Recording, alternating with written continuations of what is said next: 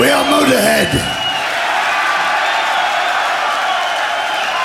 We're going to kick your ass.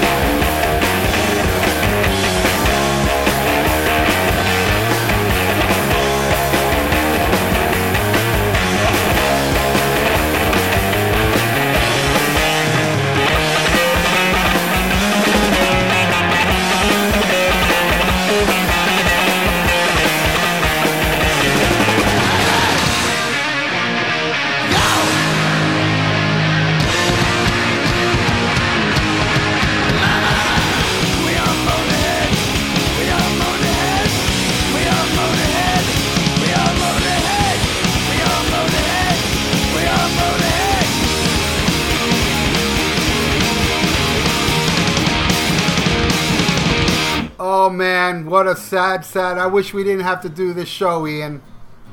I am so depressed. I really did cry last night. It's been less than four, um, twenty-four hours since we heard the devastating news that we lost what I consider maybe the last of the greats. Lemmy Kilmister has passed away. I don't think he's dead.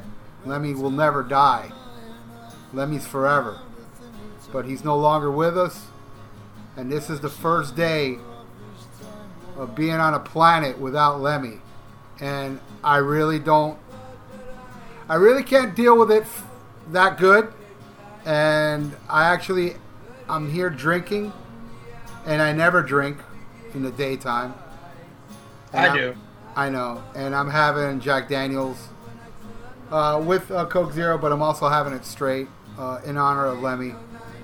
And uh, I, uh, I I gotta tell you, man, how odd it is how I got the news. I was uh, lying in bed watching a Saxon documentary, which I, I do recommend. It's called Heavy Metal Thunder. Love it. Yeah, and I, I saw I was watching the scene of their first tour with Motorhead before their second album came out. It was the Bomber Tour, and Saxon was opening, and they had little interviews with Lemmy, and they told all the crazy stories, how, you know, they would be banging girls, and Lemmy would, Lemmy and, you know, the three of them, Fast Eddie and Filthy, would take chicks into the bus and bang them, and they'd be in the same bus drinking tea, you know?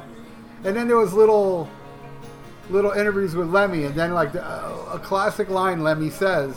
In it, like, Biff goes, yeah, you know, we're rock and roll, this and that. And then Biff goes, uh, keep the faith. And then Lemmy says, keep mine. I never use it. Anyway, five minutes after that scene, uh, you know, it moves on to, like, more, you know, the Wheels of Steel and stuff like that.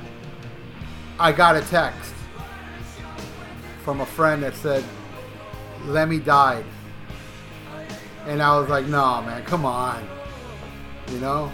And I was actually getting sleepy. I was going to take a nap, and I was like, no, come on. And I couldn't, I, I, I just got up out of bed, and I went online, and, oh, I saw it on Blabbermouth, and my heart just sunk. And it didn't really hit me till maybe about an hour later, where I started listening to Motorhead, and, uh, when I heard the song nineteen, uh, nineteen sixteen. nineteen sixteen, I lost it, man. I really did. And I was getting a lot of calls from friends. Uh, want to give a shout out to my friend Paolo, who desperately needed to talk to me because he was as devastated as me, but I couldn't answer the phone at the moment. I, I had to compose myself. And then when I did finally compose myself, I called him, and he was in hysterics.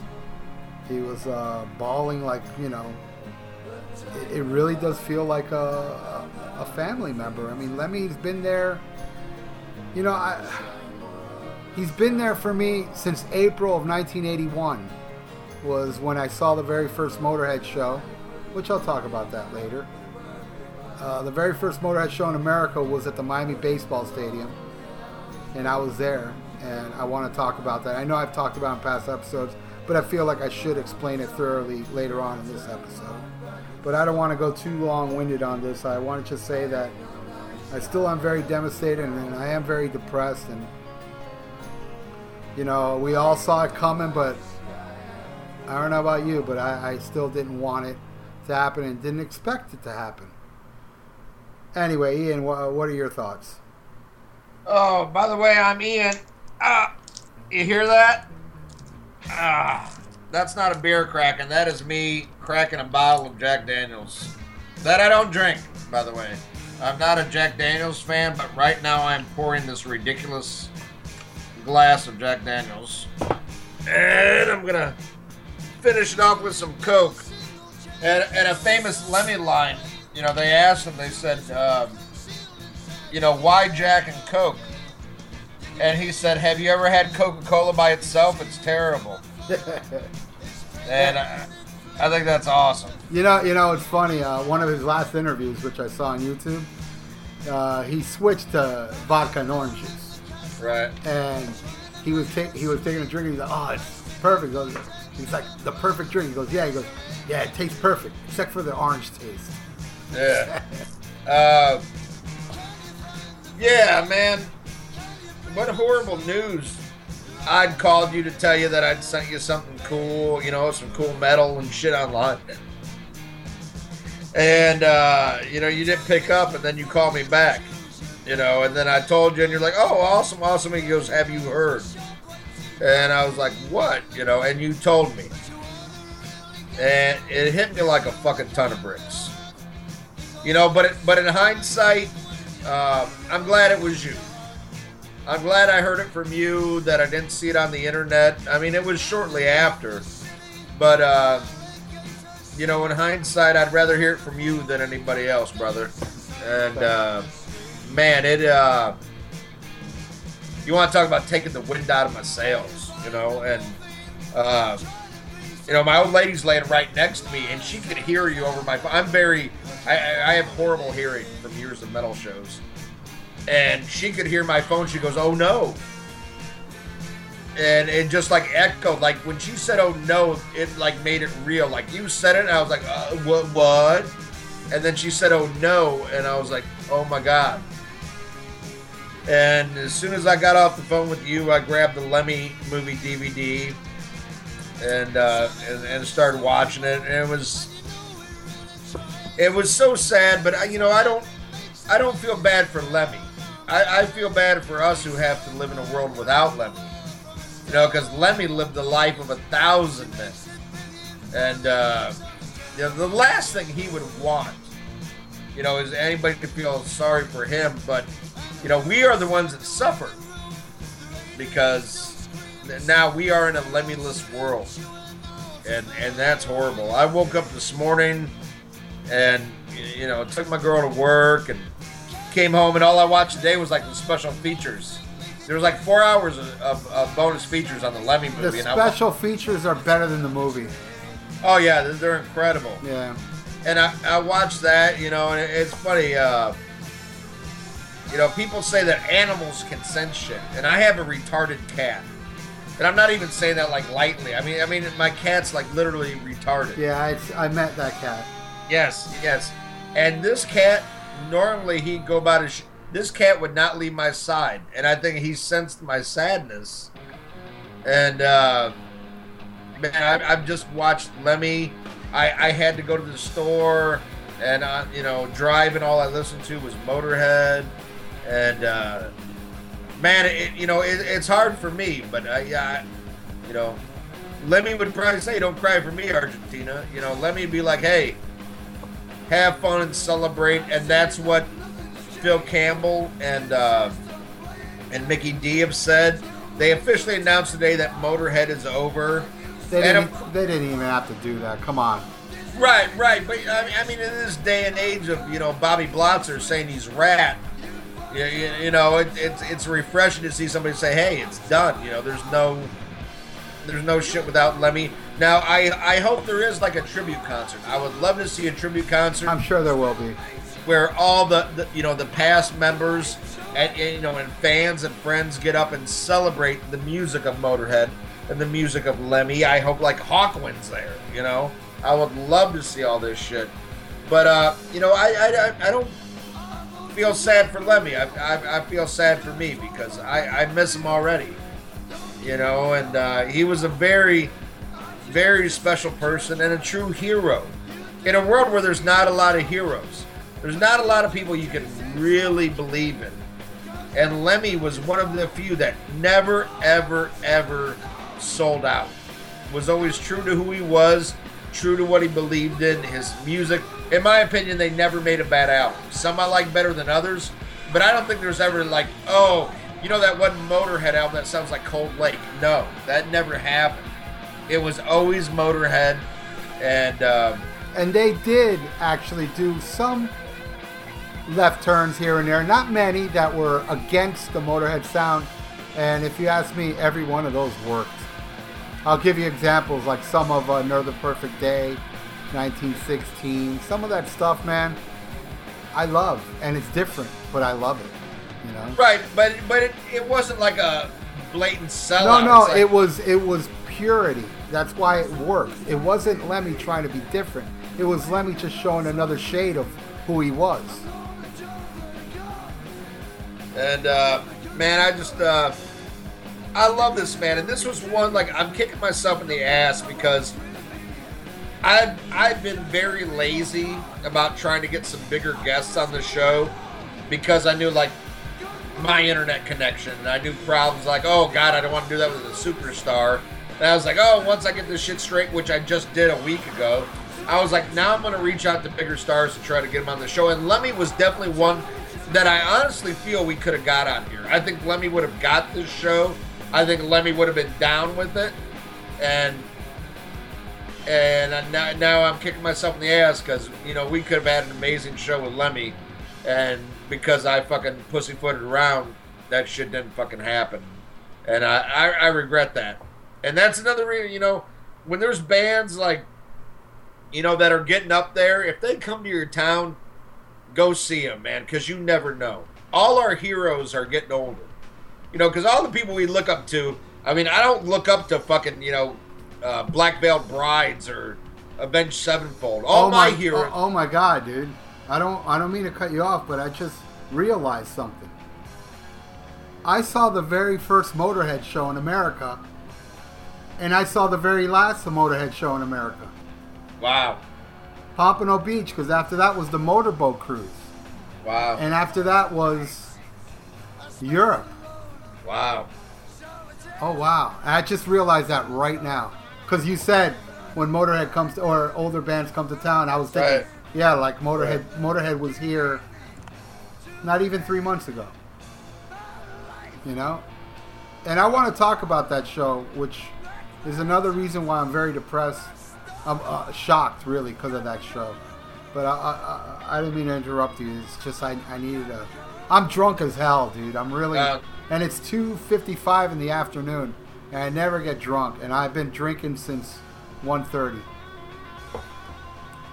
Nice. Jack Daniels. Uh, yeah, I'm drinking this. Uh, I normally don't drink Jack Daniels, but this uh, Jack and Coke, I'm I'm kind of seeing uh, his affection for it. This is going down pretty good.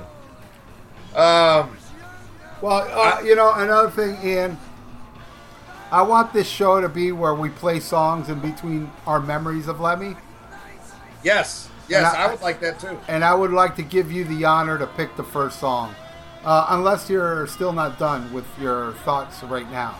No, no, I mean, I mean, we're I, I'm babbling. We're gonna babble throughout this whole thing because we're drunk and we're sad and shit's gonna happen. But the reason I wanted to mix music into this episode is because this is a band that.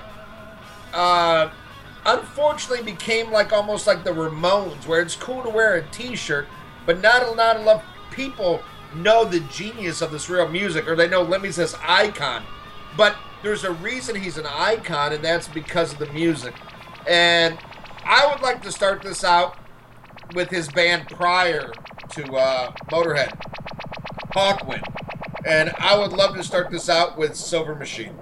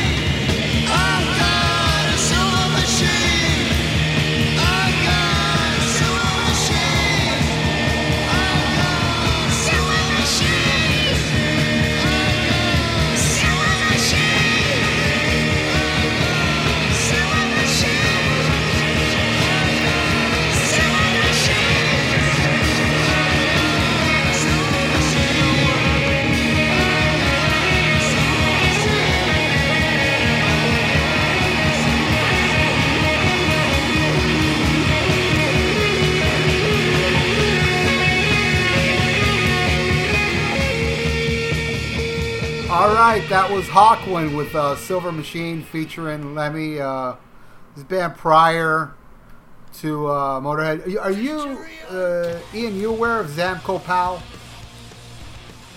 I have no idea what you just said. Uh, Sam Gopal was a, was a three-piece in the sixties that featured Lemmy. And they had a record out Uh, I, I don't know if the record's called this, but I remember that there was a song called Season of the Witch, or I could be wrong, but I believe it was Season of the Witch. And Lemmy was in the band. Now, here's the funny story, and I will bring up the one and only time I actually met, I've met Lemmy twice, but the second time doesn't really count because it was on the motorboat, and I just met him for a few seconds and we took a picture together. But the first time I met Lemmy, with Filthy Animal and Wurzel, who we should pay tribute to both of them so much as well, man. Yes, yes. You know, we just we just lost Filthy and Wurzel. We lost a few years ago. And uh, this show, I, I really, dude, when you put this show up, it should be tribute to Motorhead, not tribute to Lemmy. And you know why? Because Lemmy would have loved it. Right. Because Lemmy loved Filthy, man. And he loved Wurzel. When uh, one of his last interviews, Lemmy was talking about, they asked him about Filthy. And he said, yeah. yeah. And he went right into Wurzel as well. And talked about how sad he was that Wurzel ain't around no more. Anyway, going back to when I met Lemmy, it was the nineteen sixteen tour, Hallandale, Florida, backstage. Lemmy walks out with two beautiful young chicks. And he's taking them to the bus to have sex. And, you know, there was a few of us back there. This was after they played, by the way, and I was fucking deaf because they were so loud, so I couldn't hear well. And, uh, you know, Lemmy's out there, and he took the time. You figure he'd want to get in the bus and fuck these two chicks, but no. He took the time. He signed my rock and roll album. He signed my, uh, he signed like three C Ds I brought. I didn't bring too much stuff. I had him sign a few things. And uh, we got to talking to him. And I remember one guy, he wasn't a friend of mine. He went up to Lemmy and he goes, Lemmy, what did you think of Sepultura's version of Orgasmatron? And I was so deaf, I couldn't hear what Lemmy said. But Lemmy didn't look pleased, but I don't know. Maybe he was just making a joke. Really? I thought that was an amazing cover. It is an amazing cover. And maybe Lemmy said, I think it's fucking bloody great. But the way he reacted, his facial reaction looked kind of weird. So to this day, it always haunts me. I should have asked the guy, what did he say? Did he like it or not? I fucked up. Then I got a chance to talk to Lemmy. And I said, Lemmy, I was there at your first show in the United States at the Miami Baseball Stadium. And he said, no, that I that was my that was the first Motorhead show in America. I was here with Hawkwind. I go, oh, yeah. And then, you know, he was signing my stuff. And, and he goes, uh, and I go, yeah, and I've been a fan ever since, Lemmy. This and that. He was very cordial. Then my friend says to Lemmy, Lemmy, Seasons of the Witch rules, Sam Gopal. And on there, Lemmy just looked at him with an odd face, a scared type of face, put out his hand, shook his hand, and said, okay, guys, gotta go. That made Lemmy want to leave for some reason. I guess he really didn't like Sam Gopal. So that's my, that's my Lemmy story of when I met him. It was brief. It was maybe about four minutes tops. And then I met Filthy. And uh, I caught Filthy's drumstick. And I asked him nice. to sign it.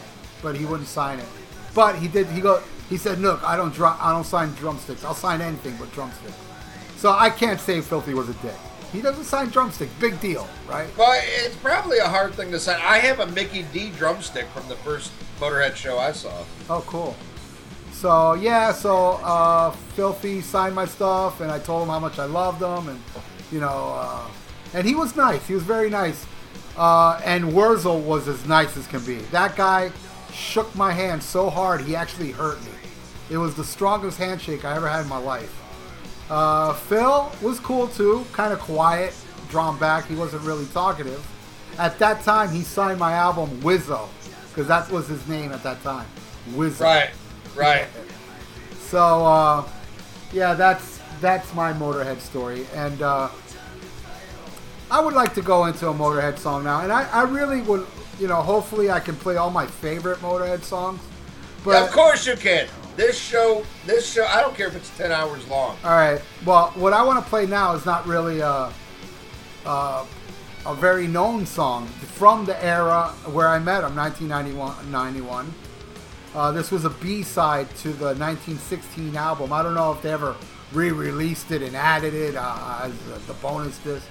But I have this, um, I have this single for One to Sing the Blues, and it brings two unreleased tracks, and I want to play one of them that I've always loved. I felt like this song should have been on the album because it just kicks so much ass.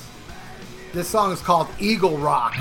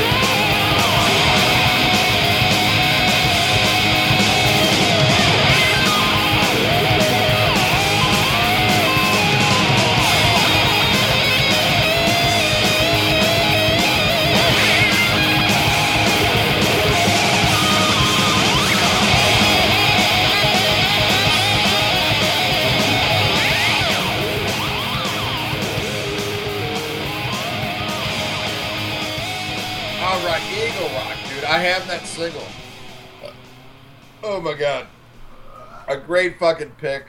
Uh, God damn. I love hearing this shit, man. And I just, I want as many people as we can to, just to hear the music, you know? You know, we're going to tell stories and do all that shit, but I want people to, like, really listen to Motorhead and appreciate Motorhead and Lemmy and, and everything they've done. And, um, God damn, just a great track, a great band, and again, someone someone you can believe in. And when I first got into this band, uh, was late, you know, well, I mean, because of my age. The first song I heard from, from Motorhead was Eat the Rich. I saw the video on Headbangers Ball, and at that time, it's funny because I just came out of, like, you know, I'm getting into metal and I'm getting into heavier metal. And, you know, I was like, I overreached my grasp. I'll never forget going, I bought Rain and Blood and Abigail by King Diamond on the same day. And I thought they were both horrible. I was like, okay, this is just, this is just too much. And not shortly after that, I see the video from Motorhead. And I saw the Eat the Rich video and I was like, whoa, now this is heavy. You know, heavier than what I'm listening to. You know, this ain't Cinderella. This ain't Kiss. And it's fucking amazing. So I went out and bought the Rock and Roll album. And it's still one of my favorite. It's one of two albums that uh, that Lemmy complains about. Well, I'm, it's hard to say now. Complained. Um, two albums he was critical on was Rock and Roll and uh, Iron Fist. And I love both of those albums. So do I. Uh, just, you know, amazing. But for whatever reason, you know, I think it more had to do with the time of the album being released and and the drama going on than the actual songs themselves. But uh, right now, just, you know, for nostalgia's sake, I gotta play what was my first introduction to this incredible band, and now let's go into Eat the Rich.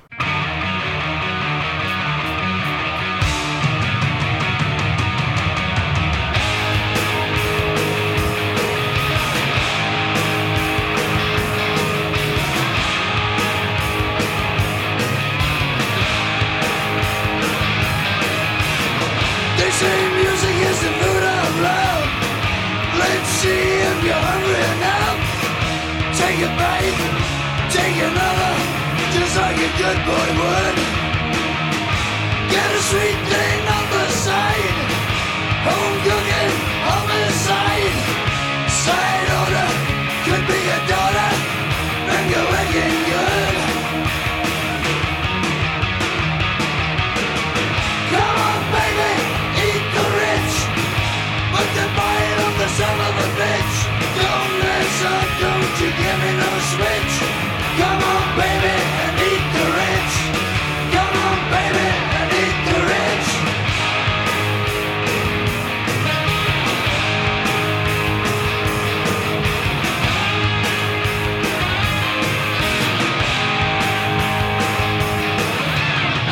Sitting down in a restaurant, tell the waiter just what you want.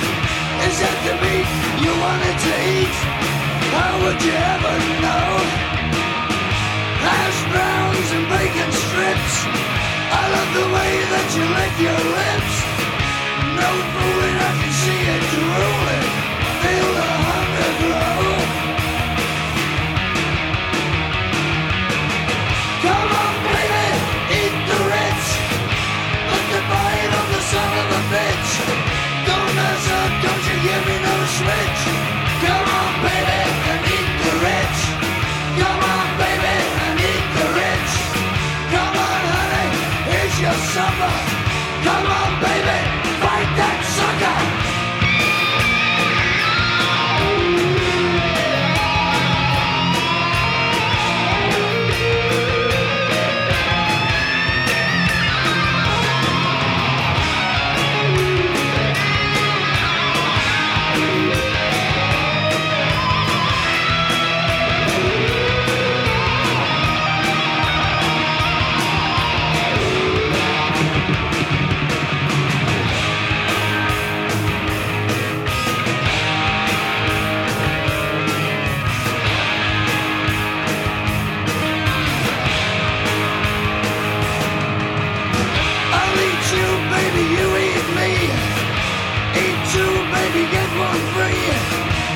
Pony, extra pepperoni, just pick up the phone.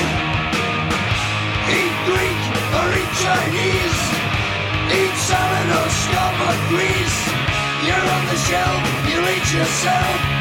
Come on and bite my bone. Come on, baby, eat the rich, bite down on the son of a bitch. Don't mess around, don't you give me no switch.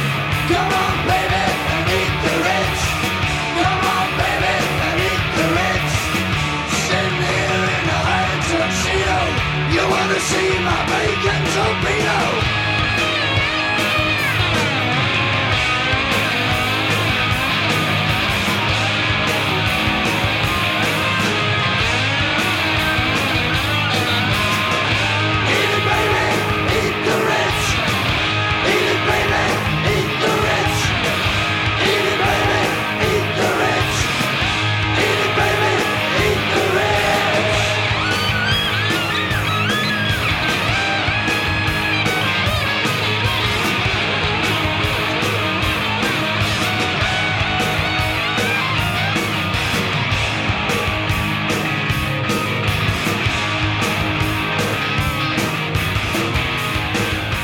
All right, Eat the Rich, uh, Motorhead off the Rock and Roll album. I love that album, Ian, by the way. I do as well. Uh, Here, awesome. uh, people can't see it, but we're on web. Have you ever seen this, Ian? The movie. Eat the Rich, the movie. Yeah. Have you ever seen it? Uh, a long time ago. Yeah, uh, Lemmy, Lemmy plays uh, a hitman. Yes. And there is actually a scene with Lemmy and Paul McCartney. And another scene where Motorhead is playing in a little restaurant and Bill Wyman's there. A lot of cameos in the movie. Really great, great movie. Uh, you know, if you like that English comedy type jazz. Uh, it, it features the late, the late Rick Mayall from uh, The Young Ones. Yes. Which, by the way, May- Motorhead is on my all-time favorite Young Ones episode, uh, yes. U- University Challenge. Yes. Anyway, okay. Well, you're talking about how you discovered Motorhead, so I know I've said this story before, but geez, this is a dedication to Motorhead, Lemmy, yeah. Wurzel, and Filthy that I should tell, say my introduction. Tell it again, man. Tell it again. It, it, it's an amazing. It's an. It's like the most amazing way to be introduced to a band. Was um, this is like nineteen eighty-one. It was maybe late eighty or early eighty-one because. Gotta remember, I saw Motorhead in April of nineteen eighty-one, and back then they promoted shows months and months before um, bands would come here. So I, you know, I, I might have heard Motorhead either in late nineteen eighty or somewhere early in eighty-one. And the way I was introduced to Motorhead was there, the radio down here, W S H E, had a commercial. They never played Motorhead. But they did have a promo for Ace of Spades because it was the new album at the time. And I do remember vividly they played about thirty seconds of the song Ace of Spades. And that was the first time I ever heard Motorhead. And when I heard this, and in the commercial says, and be sure to check out Motorhead when they play the Miami Baseball Stadium with Heart and Blue Oyster Cult. And I was like telling my buddies, we need to get there early. This shit sounds crazy. It's fast and heavy. And that's, at that time, that's all I was looking for because I found, uh, you know, at that time I was into like Iron Maiden, like, you know, Deanna was still in the band, and Judas Priest, and, uh, you know, all this shit. This was uh, British Steel, and uh, what else did I know? You know. Uh, uh, Ralph, let me ask you. I just saw. Uh... Ruben De La Rosa. I love that guy. Yeah. He he posted a ticket to that show. Did you go with him, or did you not yet know him at that time? I didn't know him, and he didn't go. He found that ticket online. I was like, oh, oh cool. Oh, so, okay. Because I, I no longer have my ticket. I lost. I'm not like Bill Wang. I lose. I lost so many tickets. Though I do have a healthy amount of tickets from the eighties. I still have my Randy Rhoads, Blizzard of Oz uh, concert ticket. But either way. So you have a ticket to ride. But the bitch don't care. Yeah, exactly. So, um, but, so I'm telling my friends, let's go early. Let's see Motorhead. So me and my friends went, and Motorhead was the opening band. And it was daytime, and I will, this is always going to stick in my mind, man. Seeing these three guys, and we were pretty close to the stage, and the whole stadium was sitting down. You, you, you heard me right. Yes. Everybody's sitting on the lawn watching Motorhead, except for these two guys, these two shirtless guys that knew every fucking word that Motorhead played that night. They knew every song. They must have been from England because at that time, Motorhead was huge in Europe. They were nobodies here, you know? So I remember also seeing a picture, I think in a magazine for Ace of Spades, and I'm thinking, oh shit, man, these guys look like Z Z Top. That was the first thing I thought of, you know. But uh, I saw the show. They floored me. I cannot tell you what they played. I know they played Ace of Spades, and it was the opening song. I do remember they opened with Ace of Spades. And the other thing I remember about the set list was they played Train Kept a Rollin'. All the other songs, they, I'm sure they played Stay Clean. I'm sure they played Overkill, maybe The Hammer, Bomber, you know, stuff like that. I'm sure they played those... But I didn't know them yet. I didn't own no Motorhead yet. But I I was so impressed with this band that it became a mission to find their record, which didn't happen for like another six months. I couldn't find Ace of Spades in the record store. I couldn't find anything of Motorhead anywhere until I found, and it's funny because it's a record store, a Latin record store that's still there, by the way, called Ricky's Records. They had No Sleep Till Hammersmith. And I was like, oh my God, Motorhead, finally. And I flipped the album over. I see Ace of Spades on it. I was like, great, it's got Ace of Spades. I'll buy this live album. Fuck it. Any Motorhead's good Motorhead. And oh my God, man, I'm glad I got that before Ace of Spades. Because that album right there is the best of Motorhead. And recorded better than the studio albums. It's, to this day, my favorite Motorhead album. You know, studio-wise, overkill. Anyway, I never heard, when I took that album home and heard it, that shit is the equivalent of what you would consider like noisy, low produ- production black metal. You know, you hear that today, it doesn't make no sense. How did, how did it go?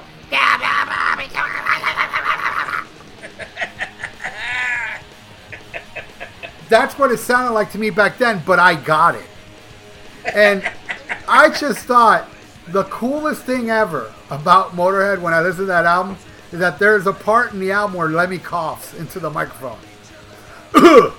And then he continues talking. And I always thought that was the coolest, dirtiest, snottiest thing.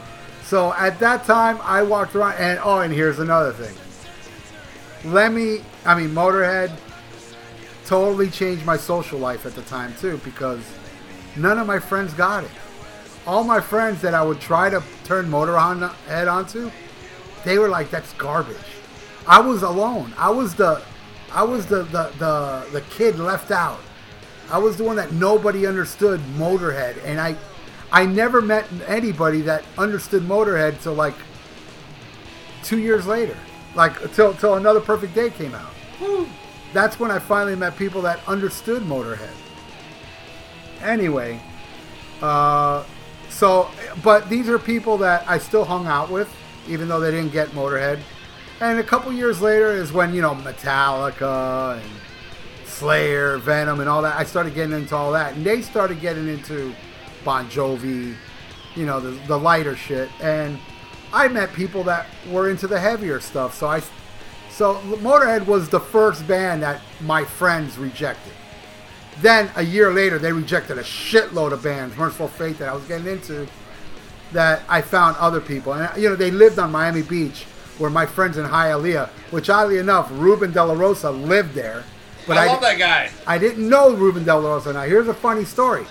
I abandoned my friends, and I went to hang out with my new friends on Miami Beach because they understood me better musically. I couldn't, I'm sorry, I couldn't listen to Bon Jovi and Jafria and all this, you know. I just couldn't get into this shit. So, hey, a lot of my friends abandoned me when I started listening to Bang Tango. Well, I, I, I thought of, I thought of it, dude. Thank God I wasn't around back then, because you know I would have. They, I'm sure these people in Hialeah were listening to Bang Tango too. That was later though, but. Here's my point. When I abandoned, here's the funny, ironic thing. When I abandoned all my friends and started hanging out with my friends on the beach in nineteen eighty-three eighty-four, that's when Ruben De La Rosa started hanging out with my Hialeah friends that love Bon Jovi. But okay. Ruben De La Rosa still loved the heavy shit. He was right. into Mercyful Fate, but he was able to handle these guys better than I could. Uh, in his defense, he did know some people that were into the heavier stuff. I just never knew those people back then. One of my favorite Motorhead albums, period, is Sacrifice. Oh, God, I love that album. And one of my favorite songs off this album is a very deep track. This song, I love, this, I love them all. I'm curious. And this song is not your typical Motorhead song. Okay, I want to hear this. But it rocks hard. It's what closes the album. This, oh, yeah. This song's called Out of the Sun.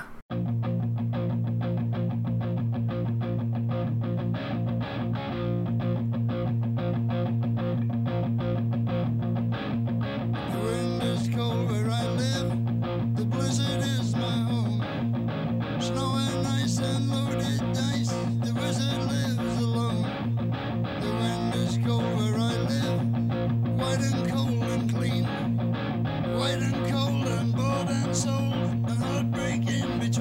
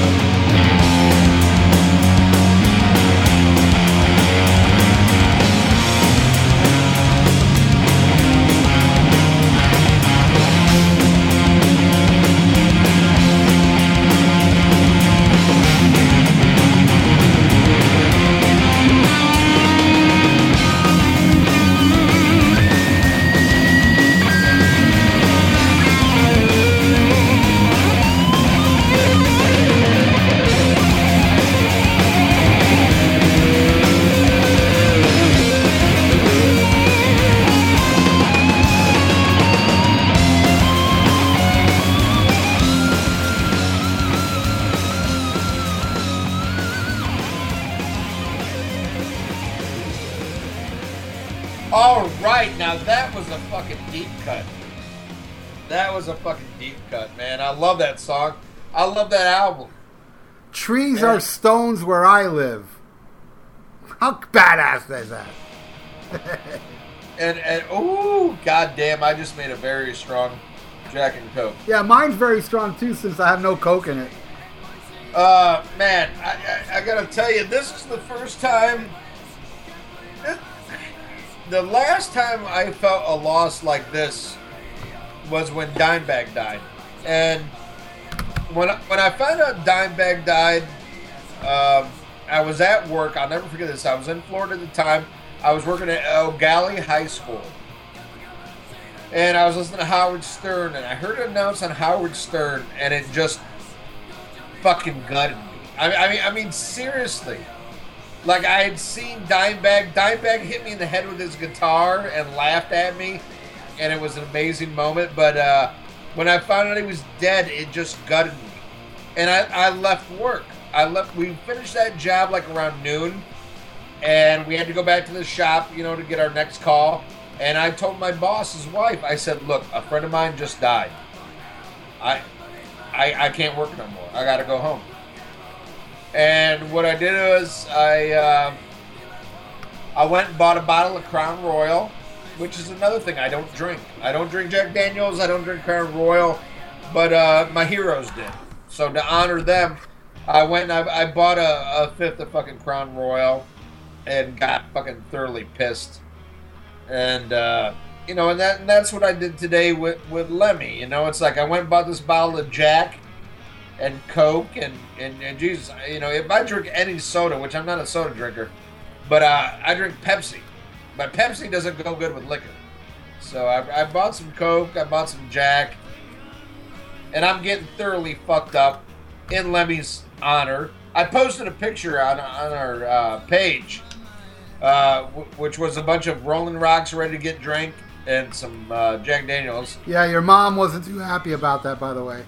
Oh, I didn't see that one. She I left a comment like, oh, no. Oh, well, you know, they, they never stop worrying. But, uh, you know, you talked about your first Motorhead concert experience, and I have to talk about mine. And uh, it was very weird. The first time I saw him was at Ozfest. And I gotta say, this is like the second Ozfest, second or third. It's it's ninety-eight. Was it in West Palm Beach? Uh, no, I went and saw the one in Orlando. It's okay. The only one I saw in Orlando. Every other one while I was in, well, actually all the other ones were while I lived in Florida. I went and saw West Palm Beach, but this one I saw the Orlando show because it was closer. And Motorhead was headlining the second stage, and this was their Snakebite Love Tour. And me and my buddy, my best friend, Matt Pasanka, we're all excited like, oh, shit, we're finally going to see Motorhead. This is going to be awesome. And it was it was really sad. There was a shitload of neo-Nazis. Oh, God. I, oh, oh, yeah, dude. I know. I mean, they were there in abundance. Skinheads with the Doc Martens, with the red suspenders. It was, I mean, and they were huge. I mean, they looked like steroid freaks and all this shit. And it was like, wow, wow, this is really going to fuck up us seeing this amazing band. Because a lot of people, because Lemmy was so infatuated with, you know, World War Two memorabilia, Nazi memorabilia, but he was far from a fucking Nazi. He, but, he made that very well known, but people, some people just don't want to hear the truth. Oh, no, no, no, no. They want to think he's with the cause, you know? He said if the and, Jewish army had outfits cool, I'd wear them. Right, right, exactly.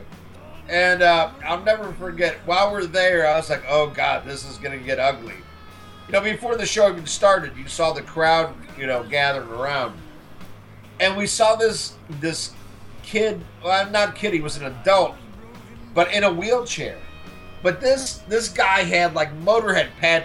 He had like, you know, he had the denim vest, Motorhead patches all over. On his wheelchair, like on the wheels, was all these Motorhead stickers and logos. And I was like, oh my God. And uh, the first song started, and all these Nazis were like, the pit was like bad. You know, it wasn't like You know, a pit, you, I mean, I know you remember this, Ralph. You know, a pit was somewhere where you could, like, dance aggressively and get aggression out, and you could do shit. But if you fell, somebody would pick you up. It wasn't about hurting somebody. It was, like, aggressive, like, just, you know, getting aggression out. Yeah, we were all, and somebody falls, there's somebody there to pick you up. Right. Well, this this got very ugly very fast. And I see this guy in the wheelchair on the outskirts of the pit. And I, I looked at my buddy Matt and I said, if he if something happens to him, I, I go, we're going to war. I'm like, that's all there is to it. I'm like, we might get our fucking asses kicked, but if something happens to this guy, we, we have to go ape shit. You know, we we are going to break noses. We are going to fucking kill somebody. And surprisingly enough, like midway through the show, this guy wheels out through the middle of the pit. And nobody touched him. And nobody knocked him over. And I was so like, woo, I can breathe now.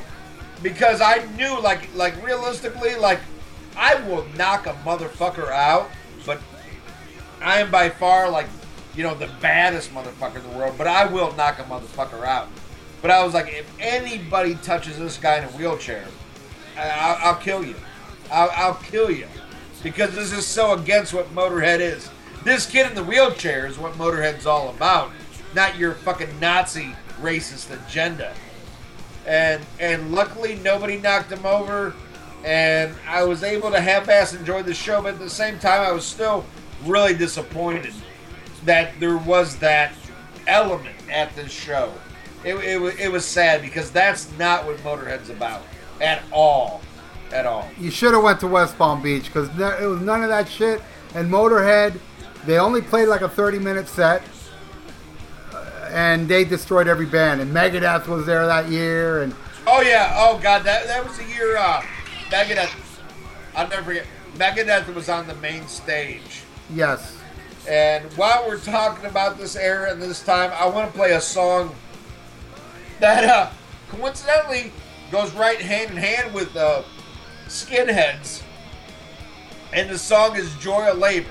And this is not a pro-Nazi song, but it is an amazing song that's written from the from the you know the aspect of a Nazi soldier, and that is Joy of Labor. Let's go into it right now.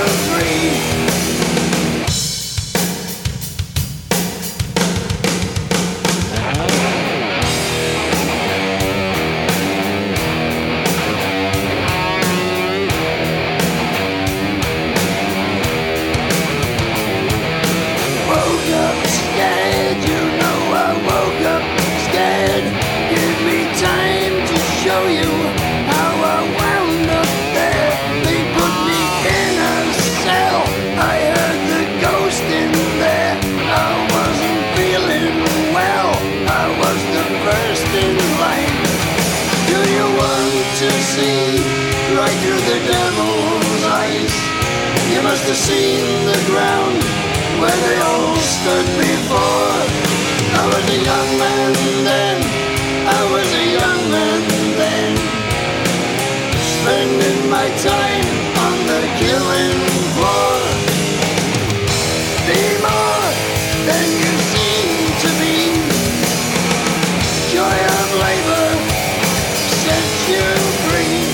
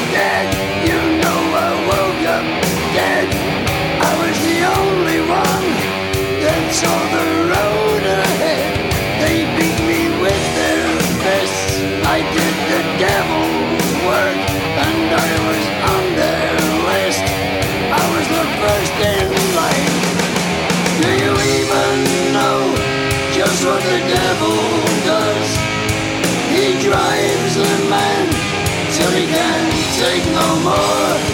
I was a young man then, I was a young man then, serving my time on the killing floor.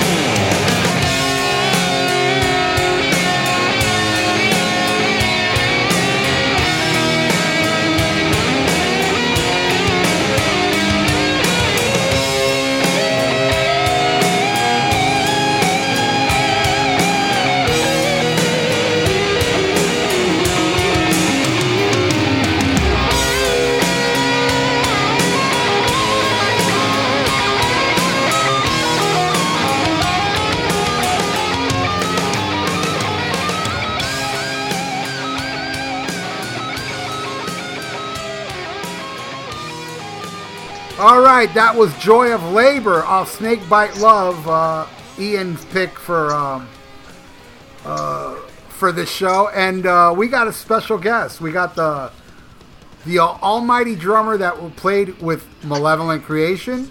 He plays still with Solstice. He's been in Def- Demolition Hammer. He's been in Anger. And most importantly, he's the drummer of Thrash or Die. And I'm talking about no one other than Thunderhammer himself, Alex Marquez. How you doing, Alex? I'm doing about as good as you can do with uh, the situation of last night, handling it, and uh, it's a pretty somber day, man. Just down, man. Down, a really big loss for for for metal, man. You know, without Lemmy, there's none of us. The thrash doesn't exist, uh, let alone death metal or any of that, man. It's just. Uh, It's a really somber day. It's, it's kind of a reminder of when Ronnie passed away, Dio.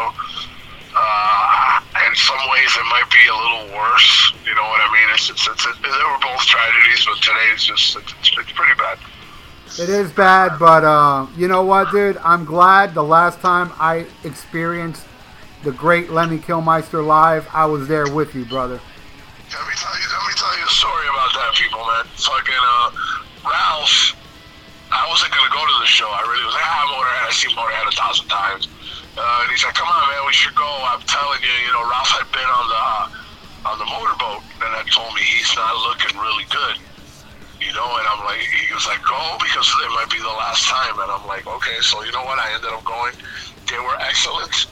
And boy, do I ever thank Ralph for, for pretty much making me go to that show. Yeah, because, you know... You'd be kicking yourself now if you didn't go, dude. I'd be more depressed than I already am. uh, yeah, it really does suck, but, you know, we're here to celebrate Lemmy, and I thank you for being on the show, man. But before you leave, Alex, I want you to pick... Give me a Motorhead pick. What what Motorhead song you want us to play? One of my favorite Motorhead songs. It's really obscure, but it's from Orgasmatron, and it's called Riding with the Driver.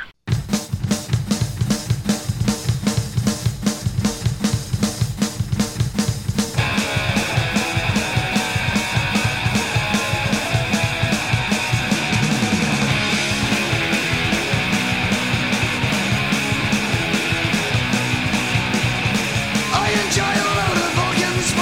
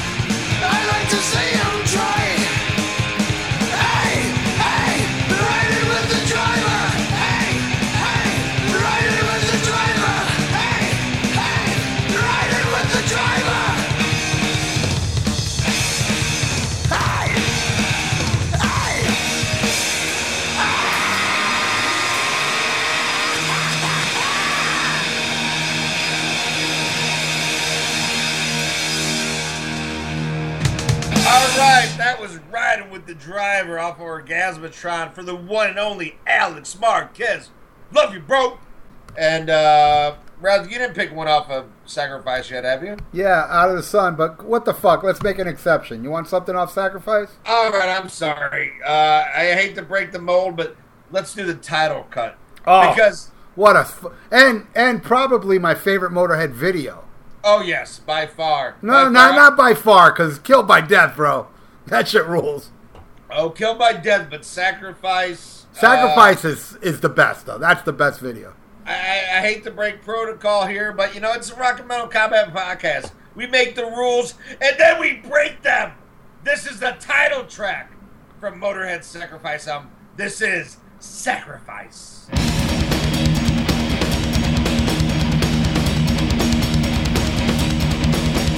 Why do they not believe? I have not laid it into this.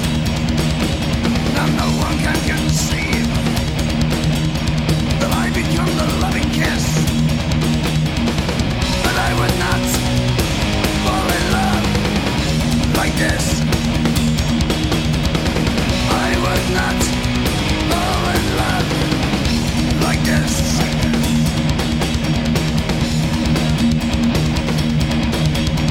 To an instance of shrouds, the children murder all the world. If only you believe, then only you will die. How can you not see the stars in your eyes? How can you not see the stars in your eyes? Sacrifice, sacrifice, sacrifice, sacrifice, sacrifice, pay the price, gold as ice, sacrifice.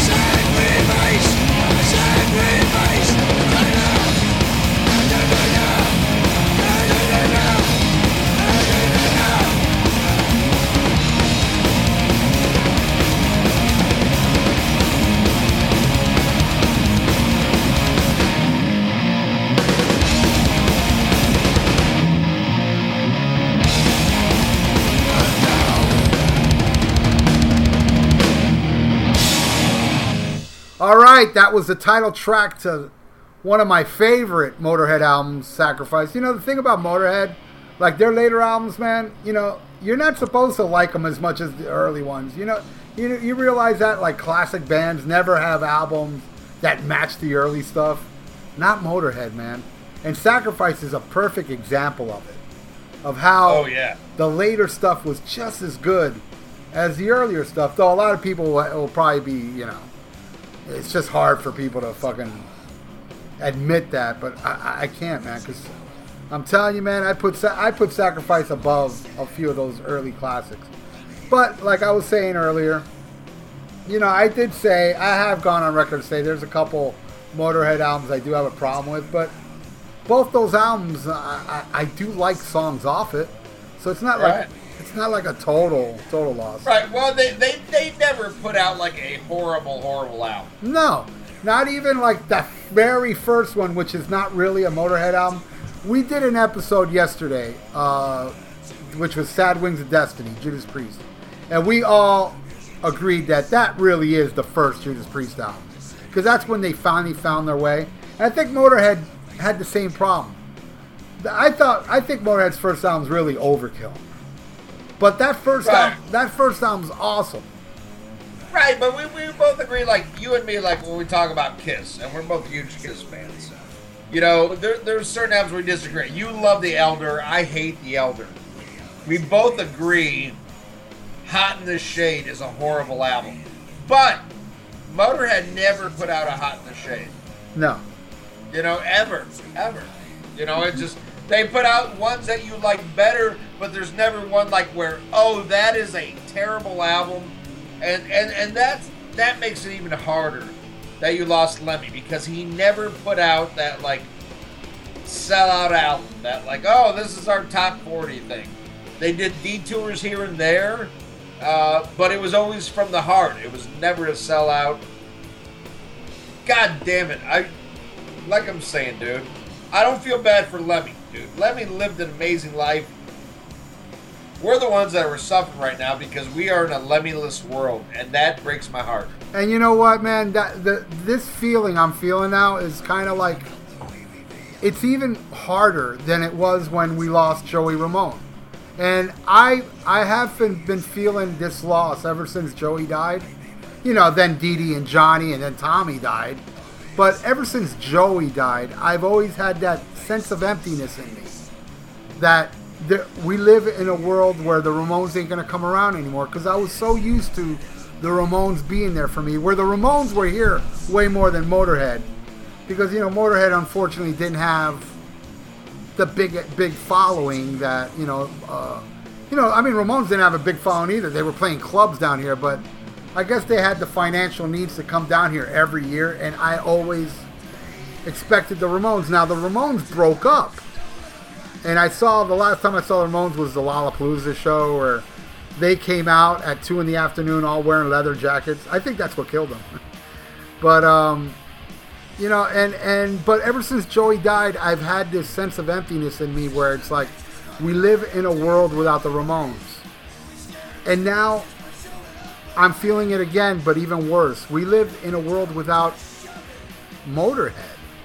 And Motor yeah. and Motorhead's been there for me as long as the Ramones. Maybe a year or two later, though they started basically around the same time. And Motorhead was around for a good four or five years before I discovered them. But Motorhead's always been there for me since nineteen eighty-one. That's already, we're going on thirty-five years of Motorhead always being there, always really, and always releasing albums.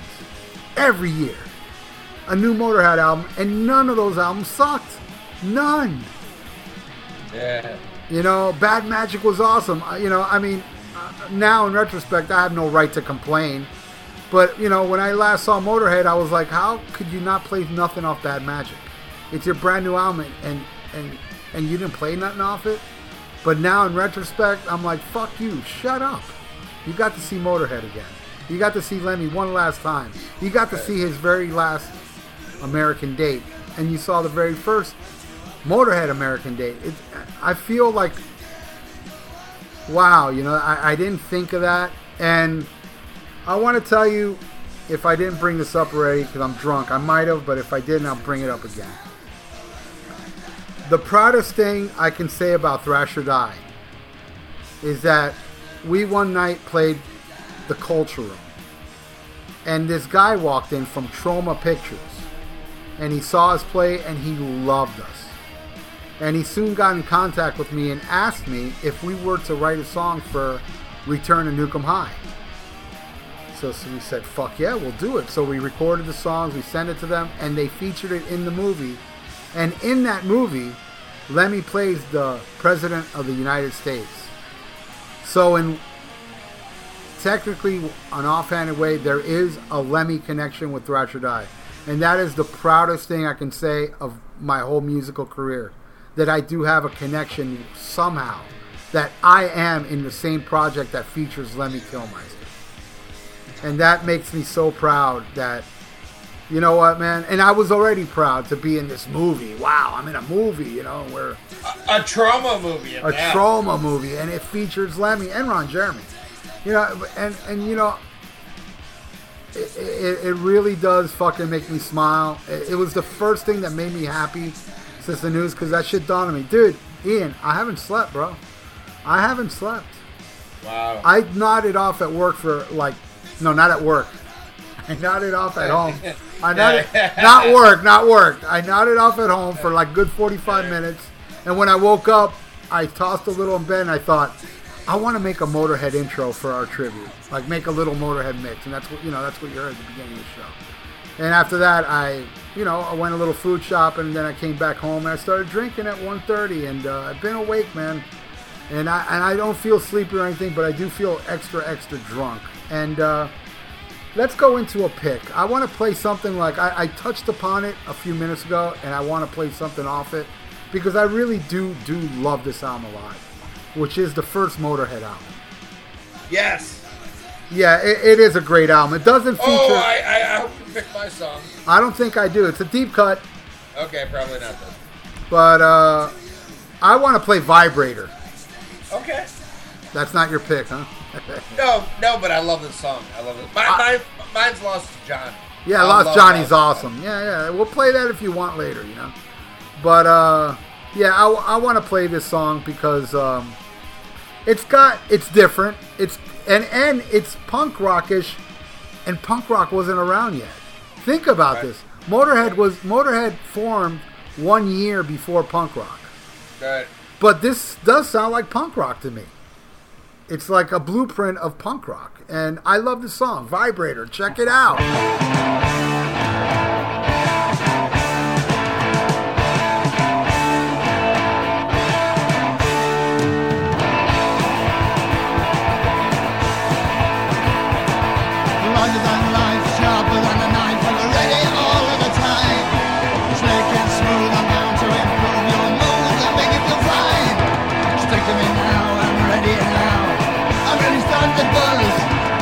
It comes, I'm starting to hum. I can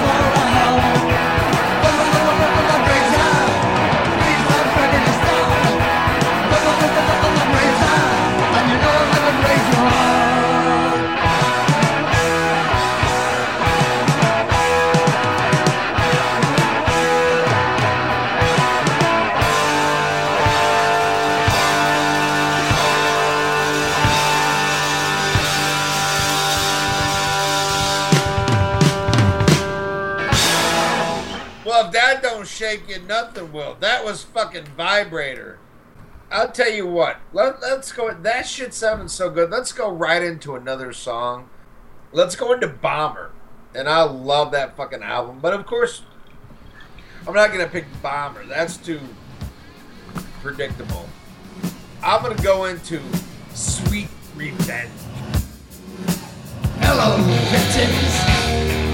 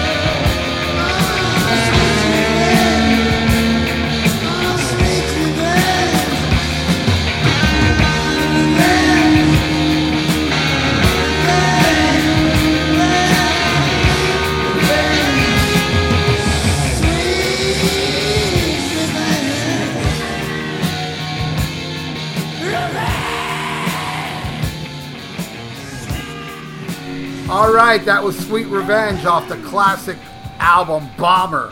Okay, I, I want to talk about, and I think this should be discussed because it's very important to this episode, is uh, Lemmy's final years. Well, final year, really. Um, all these problems that Lemmy was having with his health was not detected by the doctors till the day after Christmas. Um, canceling shows, not feeling well. You know, they thought it was this and that, but they weren't sure. And um, two days after Lemmy's birthday, Lemmy's birthday is Christmas Eve, he turns seventy. And he goes to the doctor two days later, the day after Christmas. He wasn't feeling well. And the doctor looked at him and about to send him back home. and said, Lemmy, let's do a brain scan on you. So they did the brain scan, and uh, they found cancer in his brain and neck, tumors. And they told him he had three to six months to live, that it was terminal. And uh, oh man! And the day after, he passed away. Uh, no, two days later. So Christmas Eve, his birthday, turned seventy. Christmas, you know, uh, in pain. I don't want to put myself in this because I didn't go through shit. I didn't have the greatest Christmas either because of kidney stones, and geez, I wish that was Lemmy's problems, huh? And uh, so now, in retrospect, you think about it. Um, all this problem that Lemmy was having on stage and stopping shows, and it was cancer. And his manager came out. I read this uh, online that everybody around Lemmy were all in shock. They couldn't believe it. Nobody would ever thought. And Lemmy, I hate to say, was in severe depression because he made it known that he never thought he'd go out like this. All right. And he was very low and depressed when he found out that he only had a few months to live. That maybe that did speed up his process of passing away. Because uh, according to his friend, his manager, that once Lemmy got the news, I mean, he was already in bad shape as it was. That after that, when they told him, Lemmy, you're going to die, you're, you've got terminal cancer. Um, I guess he just gave up the will to live, man. And he died right away. But you know what, man? He suffered enough. So if he would have lived another six months, it would have been a, an existence of pain, suffering. Right, right. And, and, and I'll say this, dude. I'll, I'll, I'll, this is something, I mean, this is me personally. Like, nobody wants to die. Well, I know I don't want to die.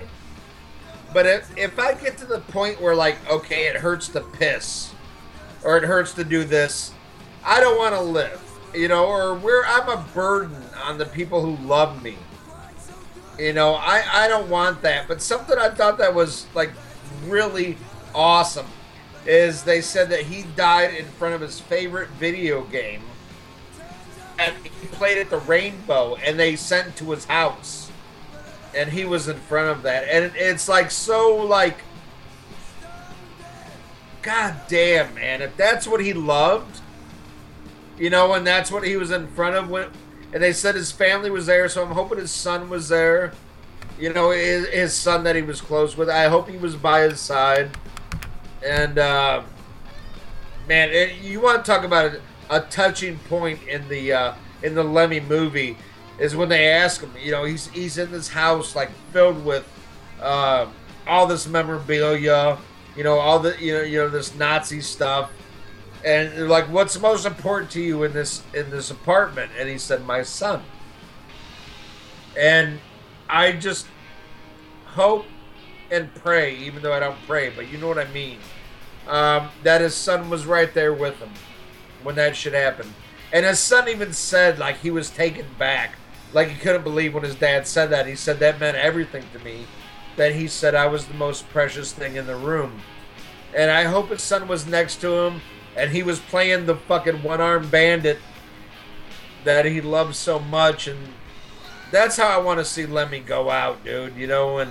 I'm happy. He, yeah, it does It does bring me some comfort that he went like that. Yeah, and, and, and to know that... Uh, I mean, here's another thing to think about. Lemmy was seventy years old. seventy years old. This man lived a thousand lifetimes. Something se- something that's very important to say. This man drank two gallons of Jack Daniels a day, three packs of cigarettes a day, and undisclosed other things. This is what this guy said, his manager friend. There's right. other little drugs the guy would do every single day for decades. Yeah, I'm, uh, uh, you know, and then we saw in the Lemmy documentary, uh, what's his name from uh, Jane's Addiction, Dave Navarro. Yeah. Says, yeah. Oh, hi, yeah, I'm Le- hi, yeah, hi, I'm Lemmy. You want some crystal meth? You know, that, he just met him. So, this is a man that did some hard drugs, but Lemmy was one hundred percent against heroin. He never did yes. heroin. Never did yes. heroin. And the reason yes. that is is because he lost somebody that I think was like the first person he really, well, really well, loved. Well, he, he lost two people on heroin. He lost his best friend from childhood, and he lost the love of his life on heroin. The first love of his life, I believe. Right, right, right. But but I think he always went on to say that that was the one. And, uh, you know, and I'll tell you this, kids. Uh, you know, I joke around about doing a bunch of stuff and shit I've done. I did heroin once on accident, not knowing I did heroin. And it was horrible. It was horrible. Nobody, nobody listen to this show. Please, nobody do heroin. I mean, that, God, I mean, how, how many more examples do you need? Everybody that does heroin dies. There's right, no... Right. And, and let's say you survive heroin.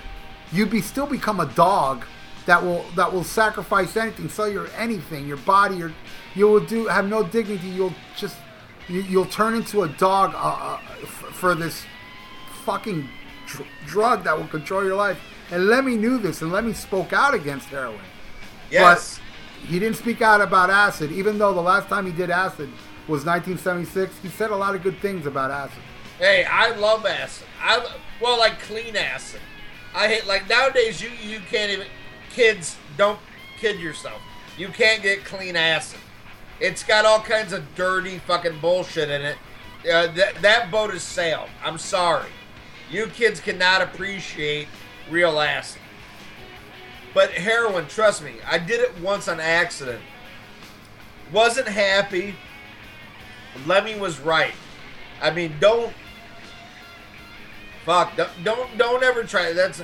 You know, we have a lot of young listeners that I joke about different shit I've done. Never, ever, ever do heroin. Ever. Ever. That shit never ends good.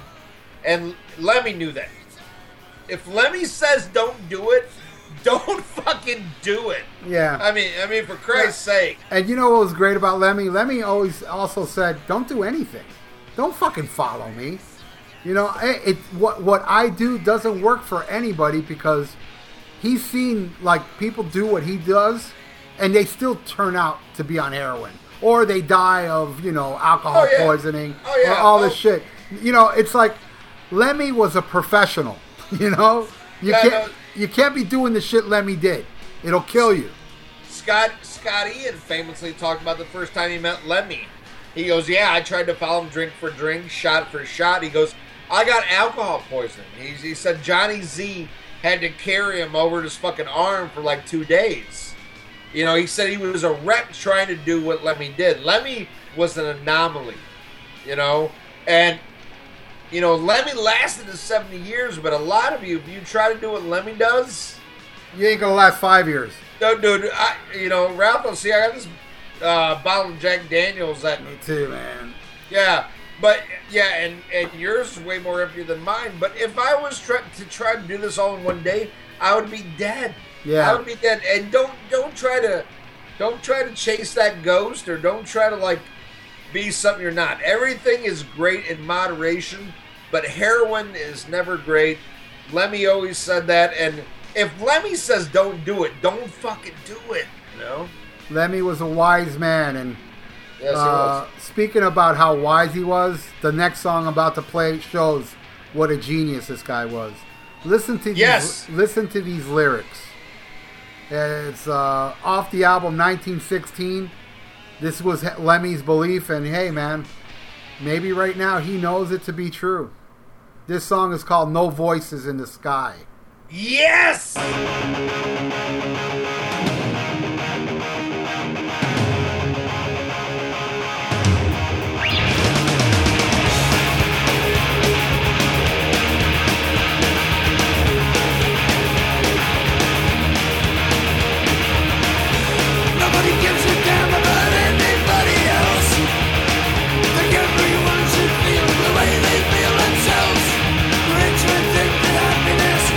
Million dollar bills.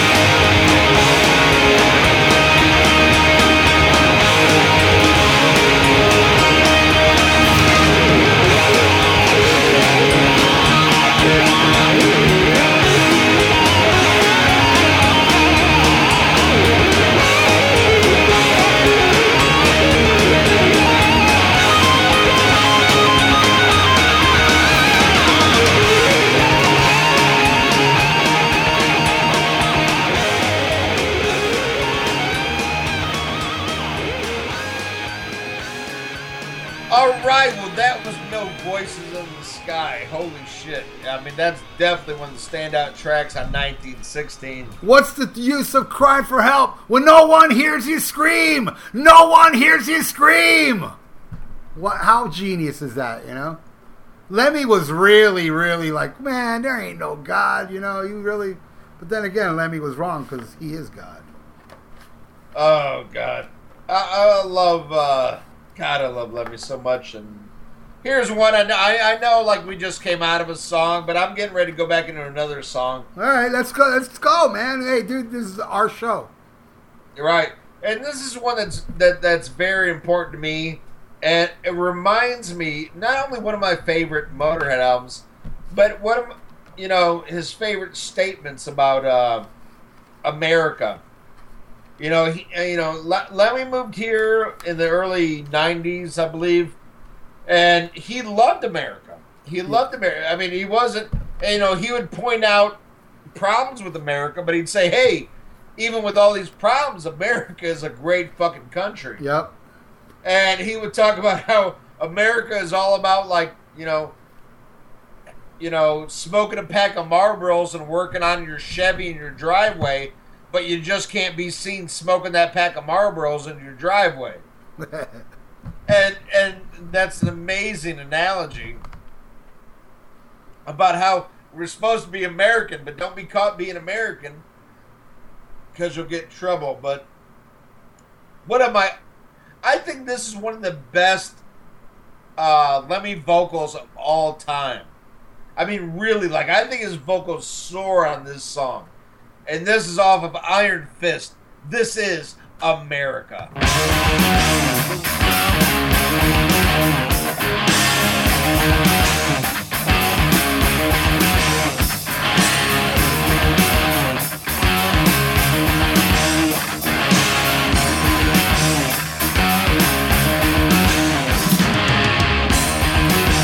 America, hot as hell.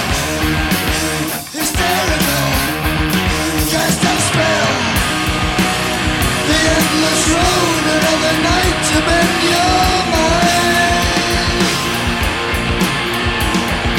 Wide leg fever, how did that state patrol car still be high?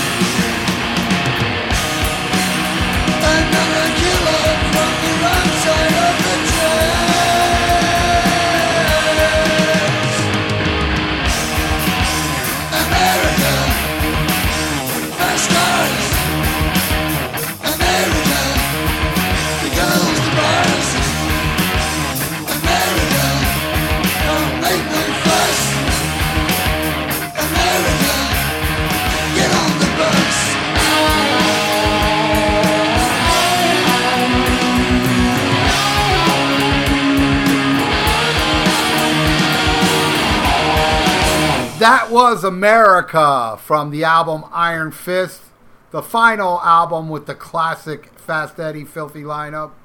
What a great solid album. That was uh, that was actually my favorite album.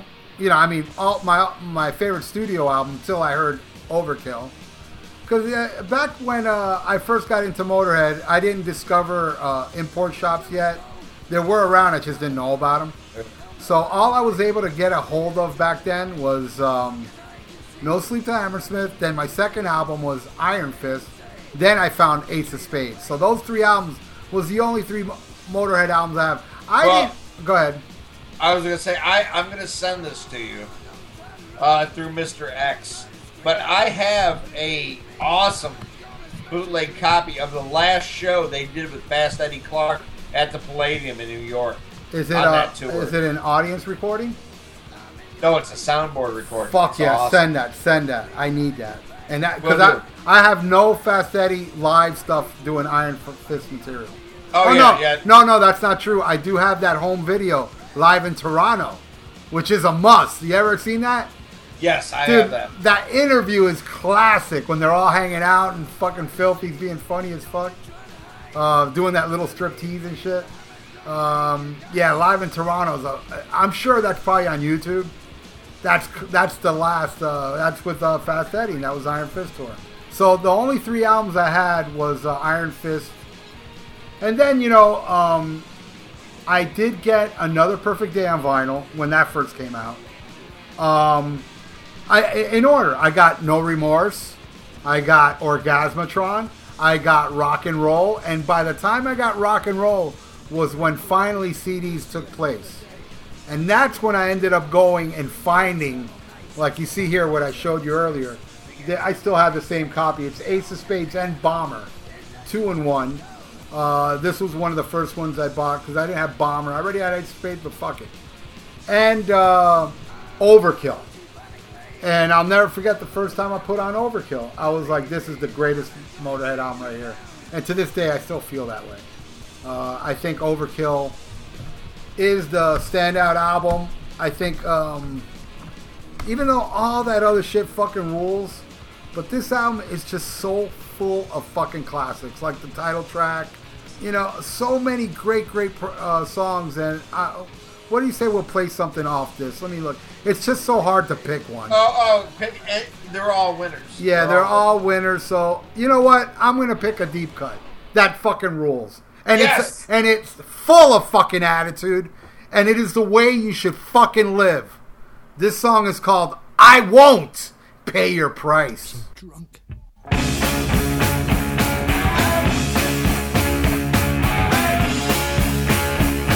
Hey, move up! It's time for someone else. Quit thinking only of yourself. You're really a nasty piece of work. You know we thought you was a hero, but you're really just a jerk.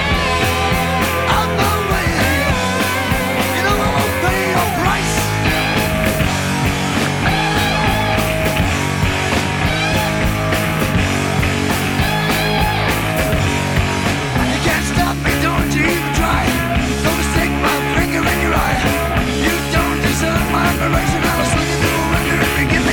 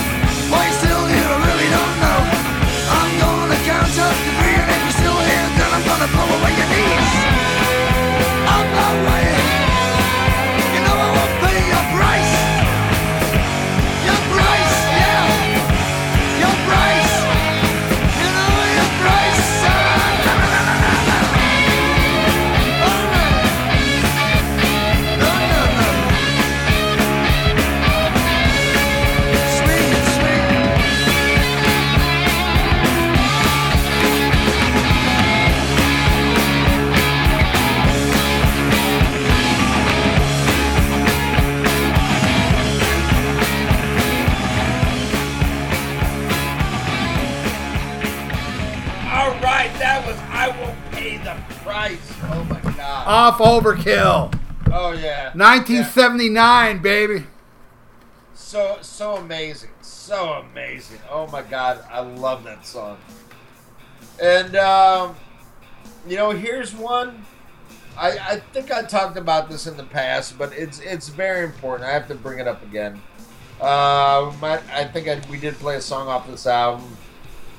Uh, but I had a friend back in Florida, and this guy, I think I talked about it in the first Motorhead episode, but fuck it. Uh, this guy, Matt, was so amazing. This dude, this guy looked like Johnny Depp. I mean, so he was that good look. I mean, women lost their minds over this guy. And he became friends with my uh, ex-girlfriend of mine who worked at basically like a Hooters-type restaurant. And I was intimidated by this because he was just too good looking. I'm like, oh my God, you know, you're going to fuck this guy. I'm like, I'm like, he's too fucking handsome. And he threw a party and invited me and my old lady. And he came up to me. He's like, he goes, dude, you're very, you know, you don't talk to me that much and stuff. He, he goes, he goes, I'm not trying to fuck your old lady. He goes, I think your old lady's cool. He goes, I think you're cool. He's, he's like, I'm not trying to do anything. And it kind of set me at ease, and we got to know each other. And he was the world's, uh, to this day, the biggest Motorhead fan I've ever met. And he wasn't into metal or anything like that. You know, he was into like all kinds of, he was more like a rockabilly guy. But he loved Motorhead. He drove from Central Florida all the way to uh, Brooklyn to go see Motorhead on the nineteen sixteen tour. I mean, this guy was all about Motorhead.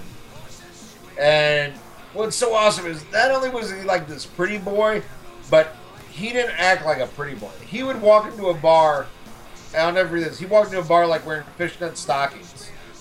Just like as, as as a joke, and didn't care what anybody thought. You know, he didn't use his looks. He was just a cool fucking dude. And, uh, man, he had like this hard spell with a chick and went to a real bad space. And I, I kept telling him, like, dude, you know, come hang out with me. We'll listen to some Motorhead. We'll have fun. And he was kind of withdrawing from everybody.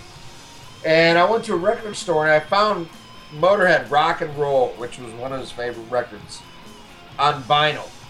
So I bought it and I gave it to him.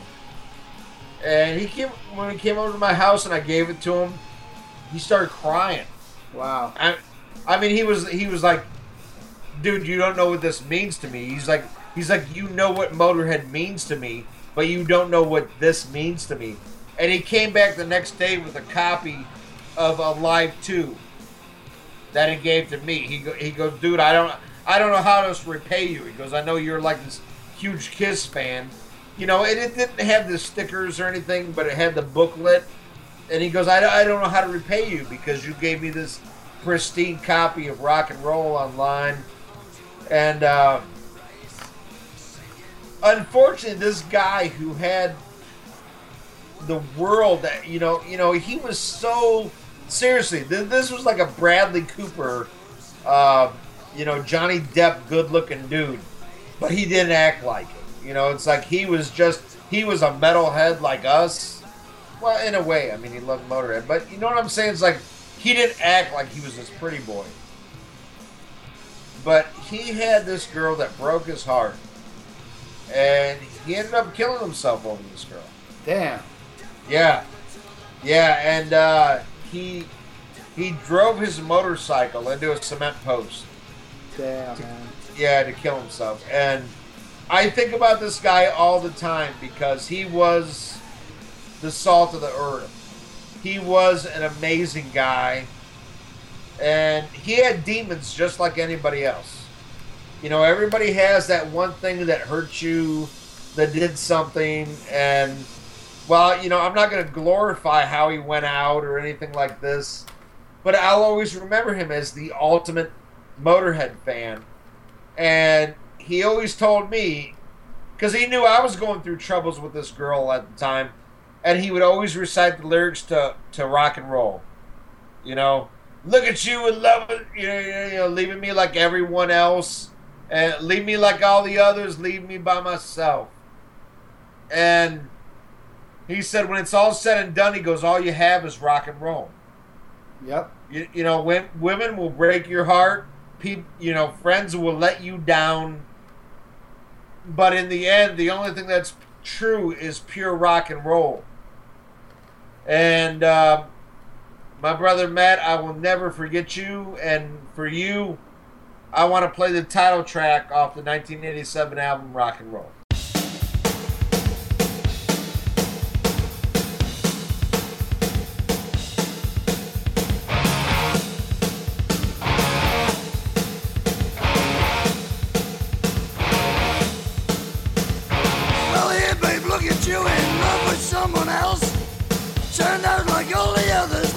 By myself, that's how it works, I guess. And you like all the rest. Guess I can handle it, and that's the way it is. I'm in love with rock and roll. It satisfies my soul. That's how it has to be. I won't get mad. I got rock and roll to save me from the cold. And if that's all there is, it ain't so bad. Rock and roll. I never been a city girl, I love the way I live, running around the world. I like to fool around, I love to tear them down. And when I leave, you love to miss me while I'm gone. I got rock and roll, it satisfies my soul. That's how it has to be, I won't get mad. I got rock and roll to save me from the cold. And if that's all there is, it ain't so bad. Rock and roll.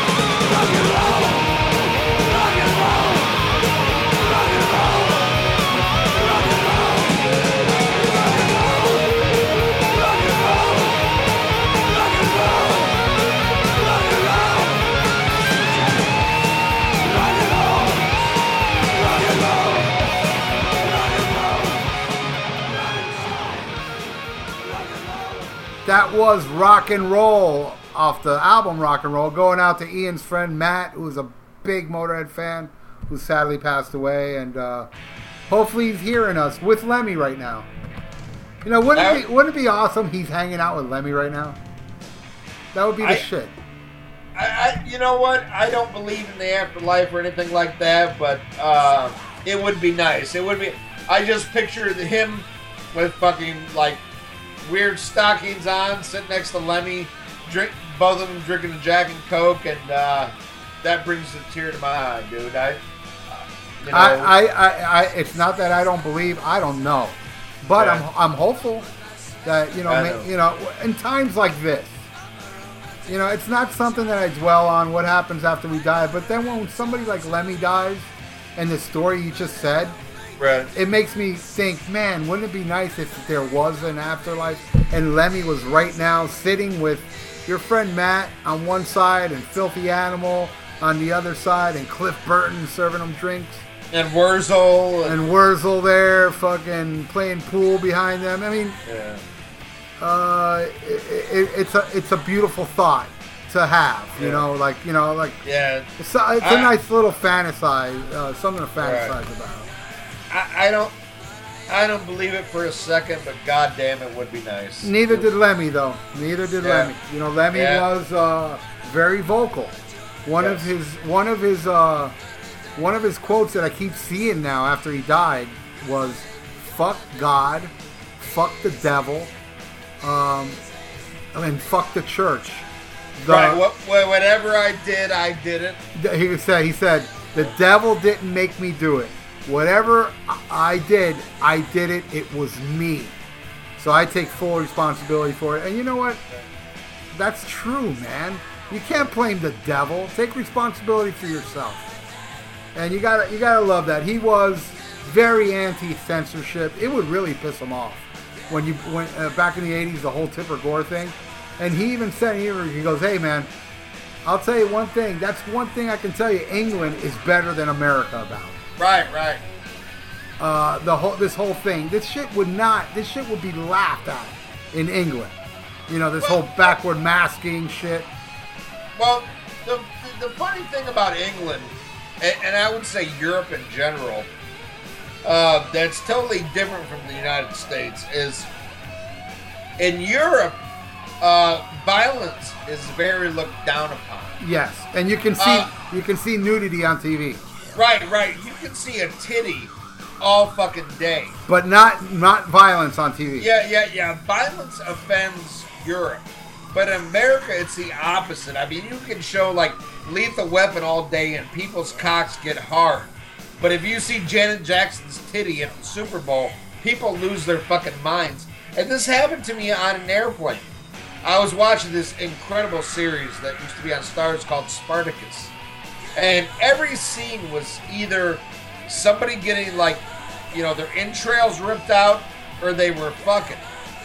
And I got in trouble for watching it on my laptop, and it was it was so funny. Uh, the, the, this total uh, effeminate stewardess came over. He goes, uh, "We've had uh, some responses about the scenes of love in the show you're watching.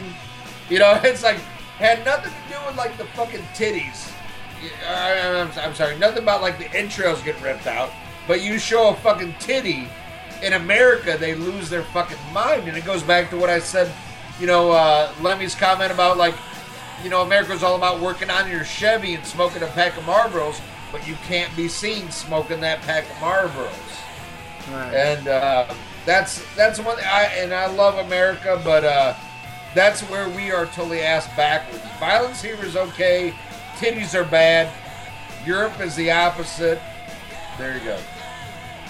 Yeah, it, it, it, it, and Lemmy was very disgusted, but at the and then on the same breath he goes, but other than that, I love America. You know, he's like, oh yeah, oh he, he loved he loved America. He said he, he said it. He goes, don't get me wrong, you know, because there's other things about your uh, England that you know are fucking terrible compared to America. But uh, the one thing I, I just find so ridiculous, and he was so fucking right, you know, and uh, and with that.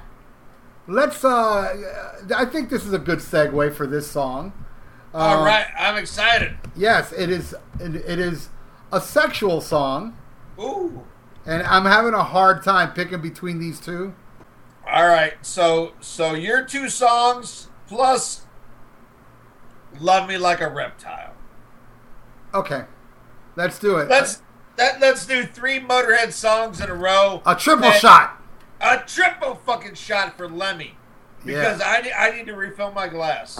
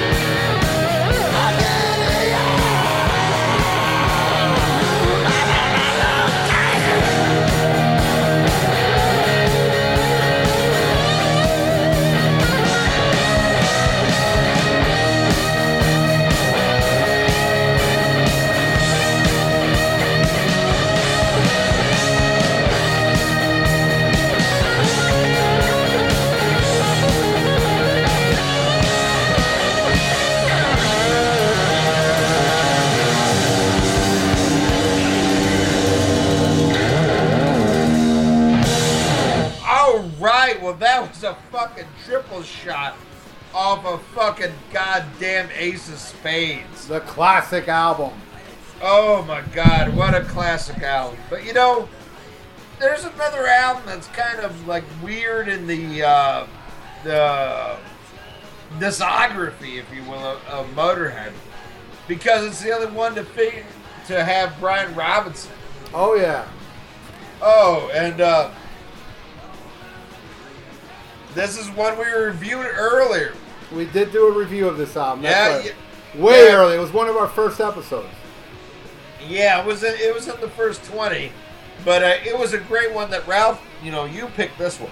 Yes, I did. It's a criminally underrated album, yet it's very respected and uh, for, from the hardcores, and many hardcore Motorhead fans think this is the best one. Uh, yeah, you know, and I, I don't know if I'd go that far, but I mean, you. Gotta give it props. You gotta give it. Uh, you know, I love the album.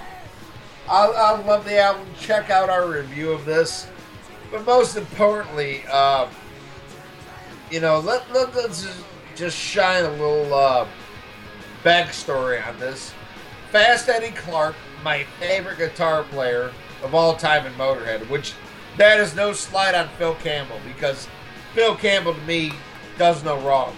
Nope. I, there, there is nothing to bitch about about Phil Campbell. Or or Wurzel, man. Oh, yeah, Wurzel. I love Wurzel. I love Wurzel. But to me, the most original, it's like, you know, coming from somebody, you know, I'm going to give you an analogy as a Kiss fan. Uh, Fast Eddie Clark is the Ace Frehley of, of Motorhead. I mean, you know, he's not Joe Satriani, but he has a sound that's all its own. Yes. And, and, and I love Fast Eddie Clark. But when he was gone, they got this guy from another amazing band. Holy shit, fucking Thin Lizzy. You know, another band, check out, we have we have a couple of Thin Lizzy episodes. But uh, this was a very unique album that divided fans, but a lot of fans enjoy. This is off of Another Perfect Day. This is Shine.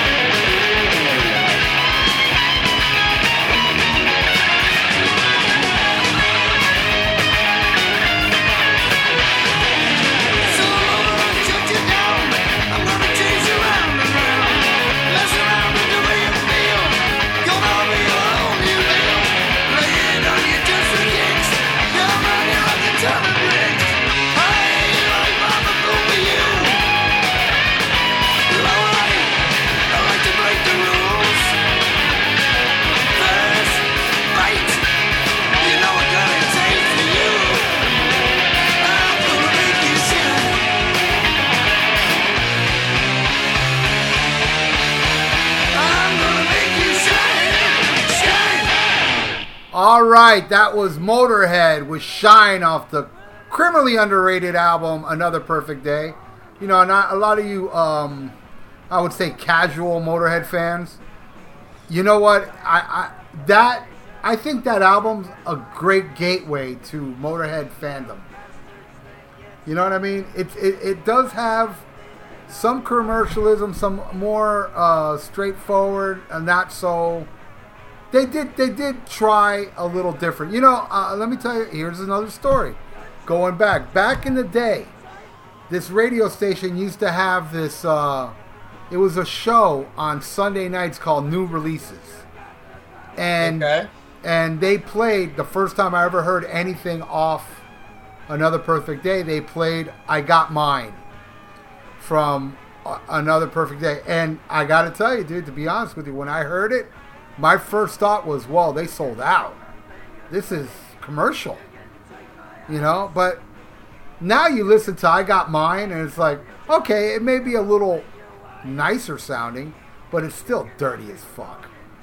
As the rest of the album is. It's, uh, you know, Motorhead did not compromise. They just said, look, let's, you know, you know, I, I feel like the change in that album had everything to do with Brian Robertson, you know? Oh, yeah.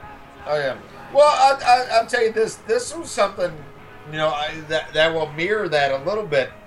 Um, when I first, like, really, really got into Motorhead, and I was like, you know what, this is the band for me.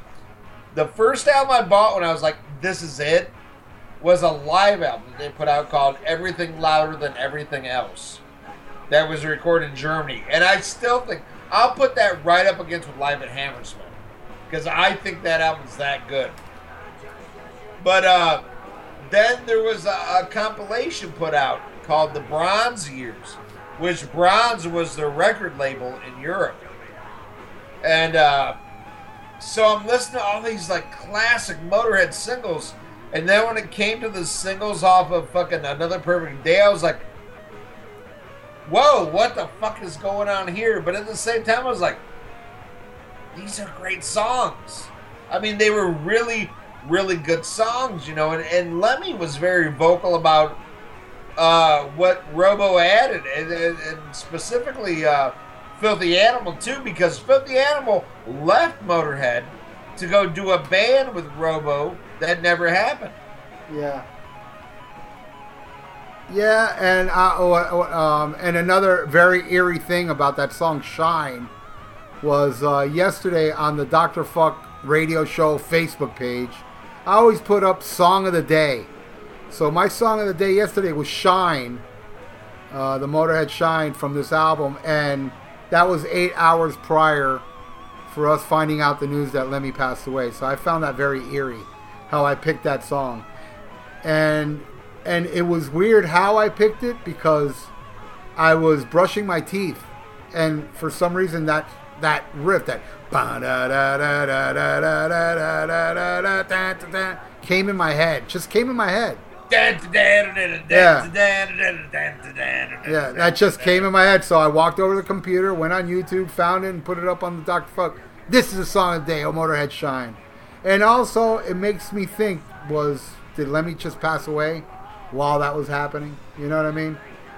Because, you know, they, you know, Lemmy didn't pass away and they put it up five minutes later.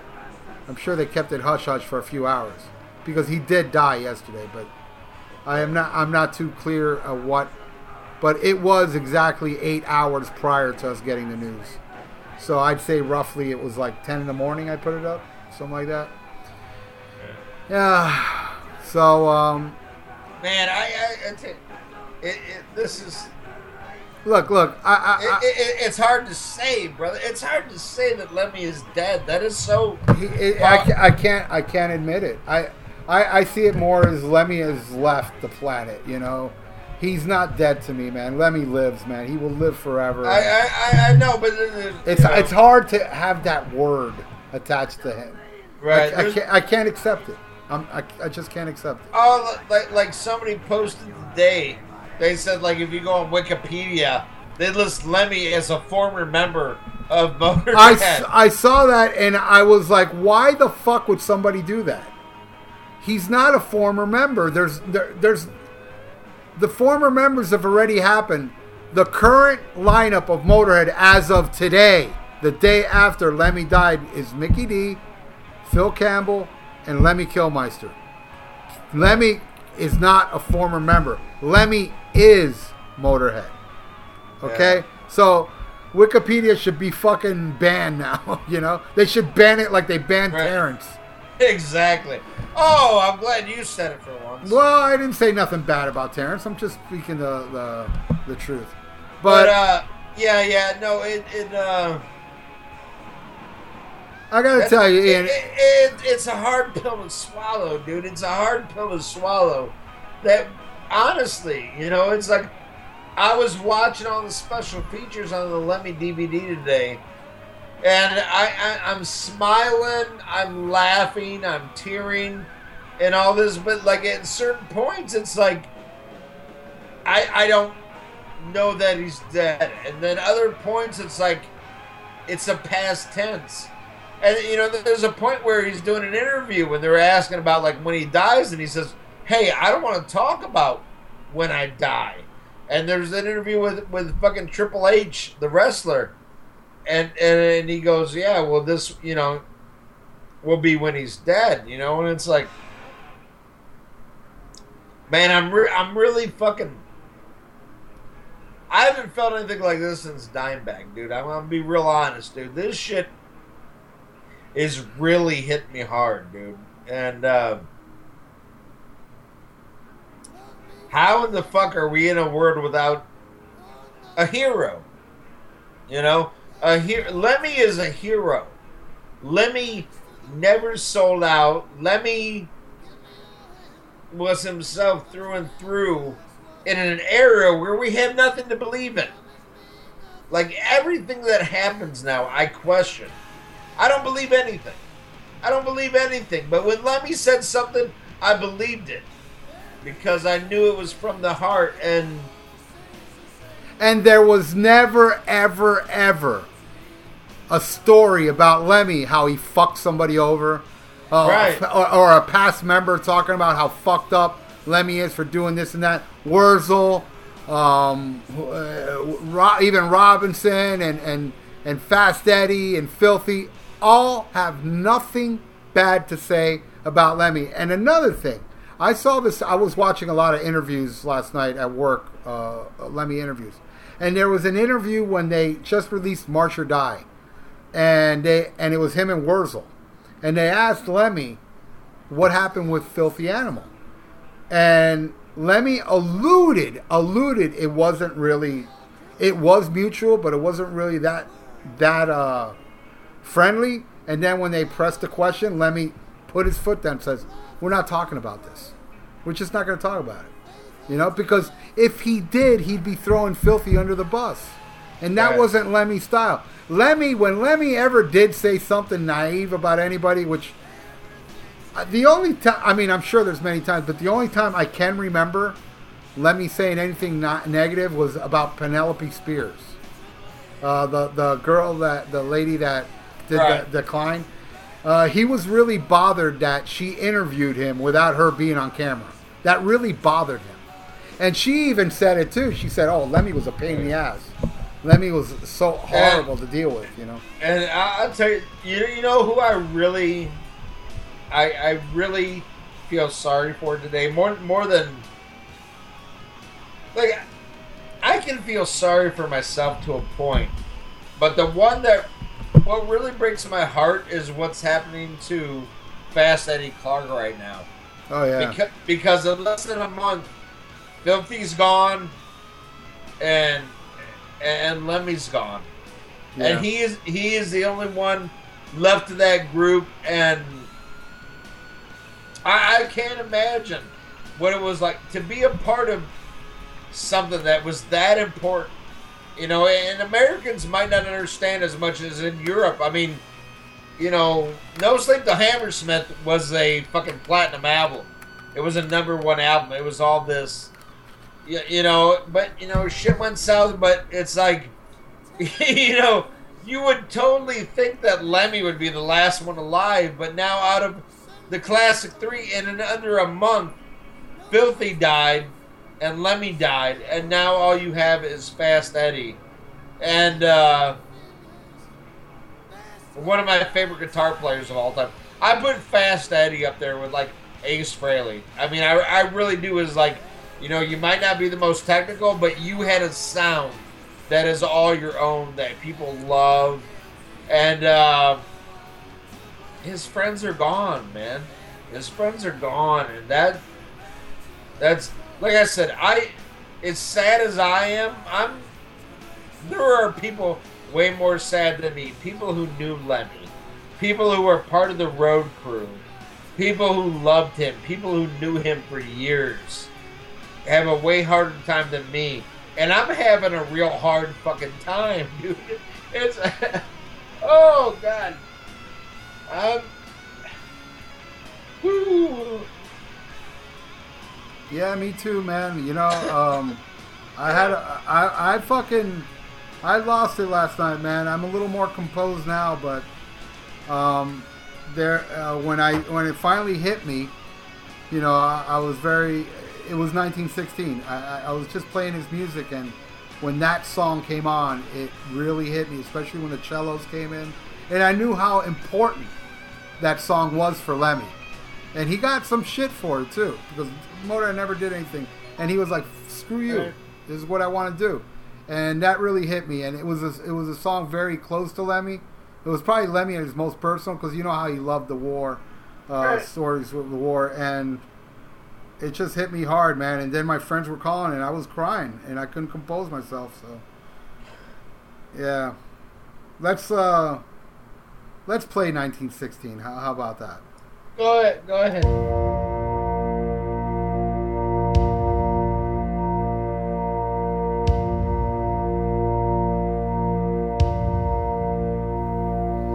Sixteen years old when I went to the war.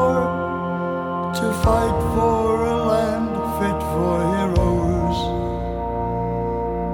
God on my side and a gun in my hand, chasing my days down to zero. And I marched and I fought and I bled and I died, and I never did get any older. But I knew at the time that a year in the line was a long enough life for a soldier.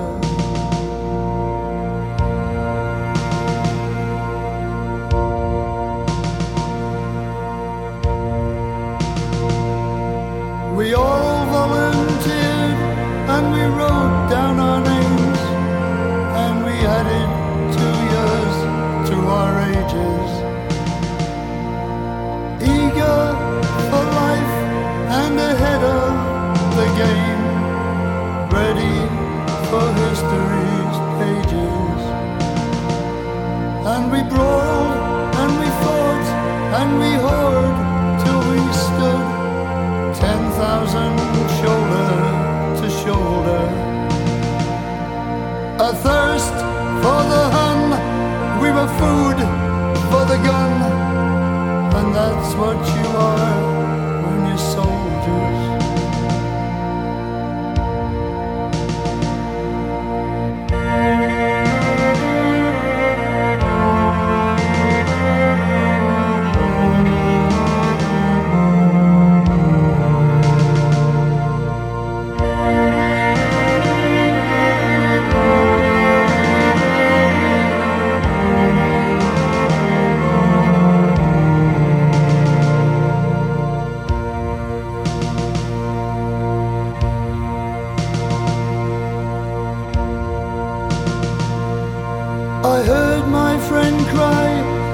Sank to his knees, coughing blood as he screamed for his mother. And I fell by his side, and that's how we died, clinging like kids to each other. And I lay in the mud and the guts and the blood, and I wept as his body older.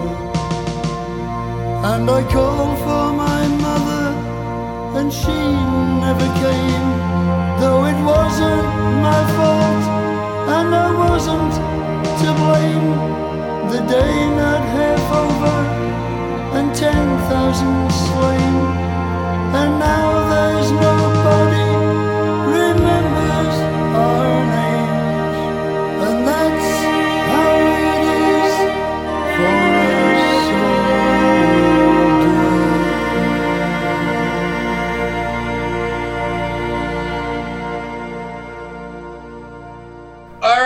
it was off of nineteen sixteen. Uh, love that fucking song. And here's one that means a lot to me. This is off of an album that is criminally underrated. And if you don't know it, shame on you. It's off of Overnight Sensation. This is I Don't Believe a Word.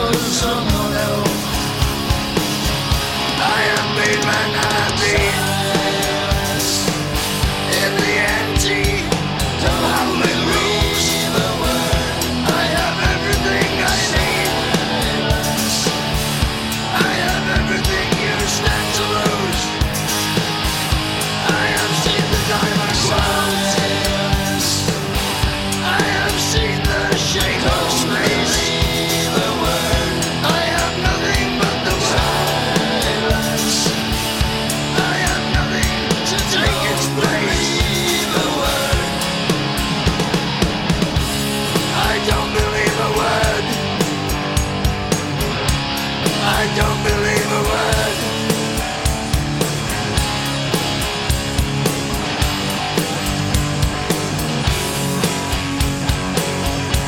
I don't believe a word.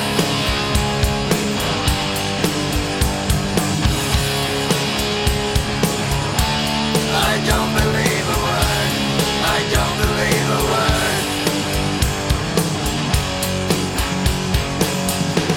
I don't believe a word.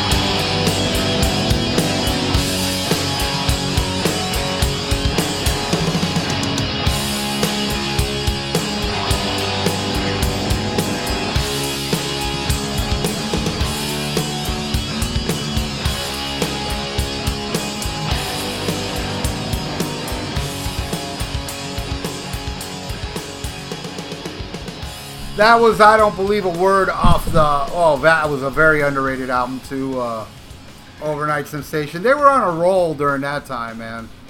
Uh, album after album after album. Sacrifice That. We Are Motorhead. It was just some great stuff, man, going on in the, in the later years. But, you know, something we haven't really touched on was uh, the revitalization... Uh, the, the, the re... I'm drunk. I'm trying to find that word. The re... Uh, I don't know, invigoration, I guess. I don't know what I'm trying to say. But when when Motorhead got a shot in the arm uh, was when Mikkey Dee joined. Now, technically, Mikkey Dee joined with uh, March or Die. But on yes. March or Die, it wasn't... You didn't really hear Mikkey Dee do his magic. His insane drumming that we all know from his days in King Diamond.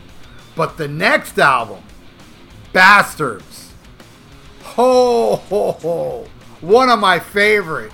You want to talk about a relentlessly heavy, heavy fucking album. And I'll never forget, after nineteen sixteen, March or Die, which they were a little more, uh, I wouldn't say slower, but a little more, um, what's the word I'm looking for? Uh, not so cutthroat brutal as Bastards. Because Bastards is so full of insanely crazy songs, and I'll never forget on Headbangers Ball when they debuted the new video from this album, the song Burner. Oh, love it. Oh my god, it was it, dude, this is like a this song sounds like from a new band. You wouldn't believe this is Motorhead. This is like the fastest, craziest Motorhead ever, you know, in this the video, the song. I was like, oh, fuck. And it was, uh, I believe, the last album with the late, great Wurzel. And uh, Bastards is an amazing... That's an album, man. I would put that in my top five. And it's an album we haven't talked about in this whole episode, but it should be up there. Because it, it was Motorhead saying, you know what? Fuck this. Fuck you, Sony Records. Fuck you, all this shit. Because they were on Sony Records. And they were no longer on Sony. They, you know what, man? Let's just do a fucking... You know, Lemmy, and I love Lemmy for this. You gotta love Lemmy for this. In interviews during the nineteen sixteen and nineteen and um, March or Die, he would say on video, he'd look at the camera, he's like, "Buy it, buy it. I'm tired of being poor. Buy it." You know, but because I'm sure he was under pressure because Sony Records expects, you know, big sales, and he figured he was gonna live easily if they did good. Now, I guess since uh, those two didn't sell as well as Sony Records was hoping for, I think that pissed Lemmy off. And it showed on the next few albums. Because Sacrifice came after this. And... So let's play Burner, man. This is a song that I just, love this song. I this song, it. this is this is Lemmy, like, you know, fuck you. We're Motorhead. You don't want to buy it. I don't give a fuck. I got my loyals that love it. So this is my this is me releasing my fucking anger. And check out this fucking drummer I got that's going to help me fucking release this anger. This is Burner.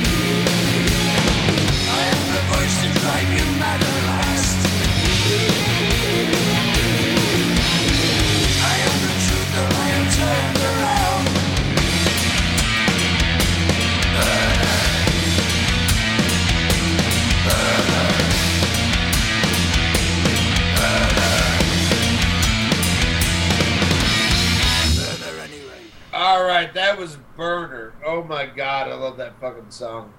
All right, so we come to the end of the show. Ian, man, this has gone on for three fucking hours. Can you believe it? And I think it, it's we we could have done ten hours, but yeah, we're, exactly. We're too polluted, so um, I think it's time to bring a close to this. But before we do, and before we say our goodbyes to the great Lemmy and Filthy and Wurzel, uh, we do want to let everybody know. Some of you are probably saying, "Hey, man, you didn't play Killed by Death. You didn't play, you know, uh, Ace of Spades, and you didn't play this and that." Well, the thing is, I mean, we, we like every one of our podcasts, we wing it. You know, we didn't play like Iron Fist and, you know, Sex and Outrage. I mean, there's so many killer that we'd be here for ten hours if I wanted to play all the Motorhead songs I like. I'm so drunk I can't even remember what we played. I know. So we're going to put a close to this with, uh, I see we're we're coming down, I'd say we can fit two more songs on here. Let's celebrate the life of Lemmy, everybody uh, that's listening tonight. Next time you have a drink, drink for Lemmy, man. Because I plan on doing that every time I drink from now on. For Lemmy, Filthy, Wurzel, toast to them, man. So you got any final words, uh, Ian? Uh... Just that we, we hope we honored Lemmy's uh, memory right, and uh, much like Motorhead, we try to be that podcast that if we moved next door to you, you know, your lawn would die. That's and... true. This is my pick, and I know what Ian picks, and it's a great way to end this show. But this is a song that, you know, we haven't played yet, and it is probably my favorite Motorhead song. So Might turn, as well. Turn this fucker up.